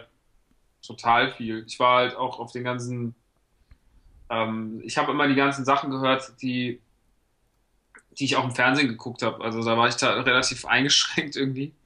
Ja, aber He-Man zum Beispiel war, glaube ich, eine ganz eigene Variante auf den Hörspielkassetten. Die war auch besser als die Zeichentrickserie. Das weiß ich gar nicht mehr. Das kann gut sein. Ich hatte auf jeden Fall He-Man-Kassetten. Ja. Ich habe halt viel auch, ich habe halt natürlich auch diesen ganzen, ich, also ich, ich bin ganz ehrlich, ich habe auch damals Benjamin Blümchen krass abgefeiert, so, ne? Ich fand das schon richtig. Ja, Benjamin Blümchen war groß. Ich habe eine Schwester gehabt, deswegen habe ich dann auch äh, BB äh, Blocksberg gehört, weil die Kassetten da waren. Ja, ich hatte eine Nachbarin, die, mit der ich also im gleichen Haus gewohnt habe. Wir hatten so ein Dreifamilienhaus. Ich fand das immer schön. Das war dann so, die war die legitimiert, äh, damit war man legitimiert, äh, schwul zu sein. nee, das war schön, das war gut. Das, ich habe das gemocht. Ich habe Baby Blocksberg gern gehört irgendwie. Ja, es gab ja auch mal ein Crossover, das erste Crossover, das ich hier mitgemacht habe. Bibi Blocksberg und Benjamin Blümchen, eigene Kassette. Ey, abgefahren. Ja. Und ich glaube, äh, da das hier auch ein Crossover war zwischen Games und Q quasi und, und Rap auch noch, ist das ein guter Moment, um Schluss zu machen, weil du langsam äh, essen gehen musst. Ja, ich muss meine, meine Schwester ist, studiert in der Schweiz und die ist jetzt gerade mal ein paar Tage zu Gast und äh, die sehe ich nicht so oft. Deswegen habe ich mir gedacht, ähm, jetzt ist sie mal da, jetzt fahre ich mal zur Mutti und zur Schwester und besuche die mal. Weil ab morgen wird wieder hart gearbeitet und ab Dienstag geht es dann mit Promo, Presse, Kram weiter. Ah, Gut. also, es wird jetzt alles ganz viel, aber es ist gut. Gut. An der Stelle dann nochmals Danke an Max, aka Rockstar, rockstar.de. Draufklicken, anhören, kaufen. Bitteschön, es war ein, ein schöner Ausflug in die letzten äh, 25 Jahre. Ja, und äh, Es hätte, von, mir- es hätte auch tatsächlich von meiner Seite aus ähm, noch gerne noch weitergehen können. das freut mich. So, es ist nur blöd, dass wir zeitlich ein bisschen eingeschränkt sind, aber es ist tatsächlich, ich, ich habe nicht oft die, ich komme nicht oft in den Genuss, mit Menschen zu reden, die aus der gleichen Generation sind oder die dann die, die gleichen Sachen verfolgt haben, weil ich habe, die meisten meiner Freunde sind dann doch irgendwie fünf, sechs Jahre jünger, Mhm. irgendwie, weil ich ja auch so ein alles andere als ähm, kopfmäßig alter Mensch bin. Ah, Machen wir es ganz einfach, Max. Du meldest dich dann bei meiner Sekretärin und machst äh, nochmal eine Therapiesitzung Meine für zwei Wochen. Sekretärin, meine Sekretärin meldet sich bei deiner Sekretärin. Ja. Und ähm, dann sollen die auch noch rummachen und das filmen. Und dann können wir, wenn die dann fertig sind, äh, dann können wir dann uns auch wieder mal zum Quatschen treffen. Gerne, jederzeit. Sehr schön. Dann macht ihr noch einen Klingt schönen nach Tag. Bitte? Ich, ja, klingt doch nach einem Plan. Ja, sicher. Das Ende ist ein bisschen verwirrend geworden, aber sonst ist alles gut. Ach, das, das schneide ich alles so um, dass es hinterher Sinn macht. Ja, also ich sag dir einen schönen Abend. Mhm. Filmen. Tschüss. Mach's gut, gell? Einen schönen Abend. Du auch, Max. Guten Appetit. Ciao. Tschüss.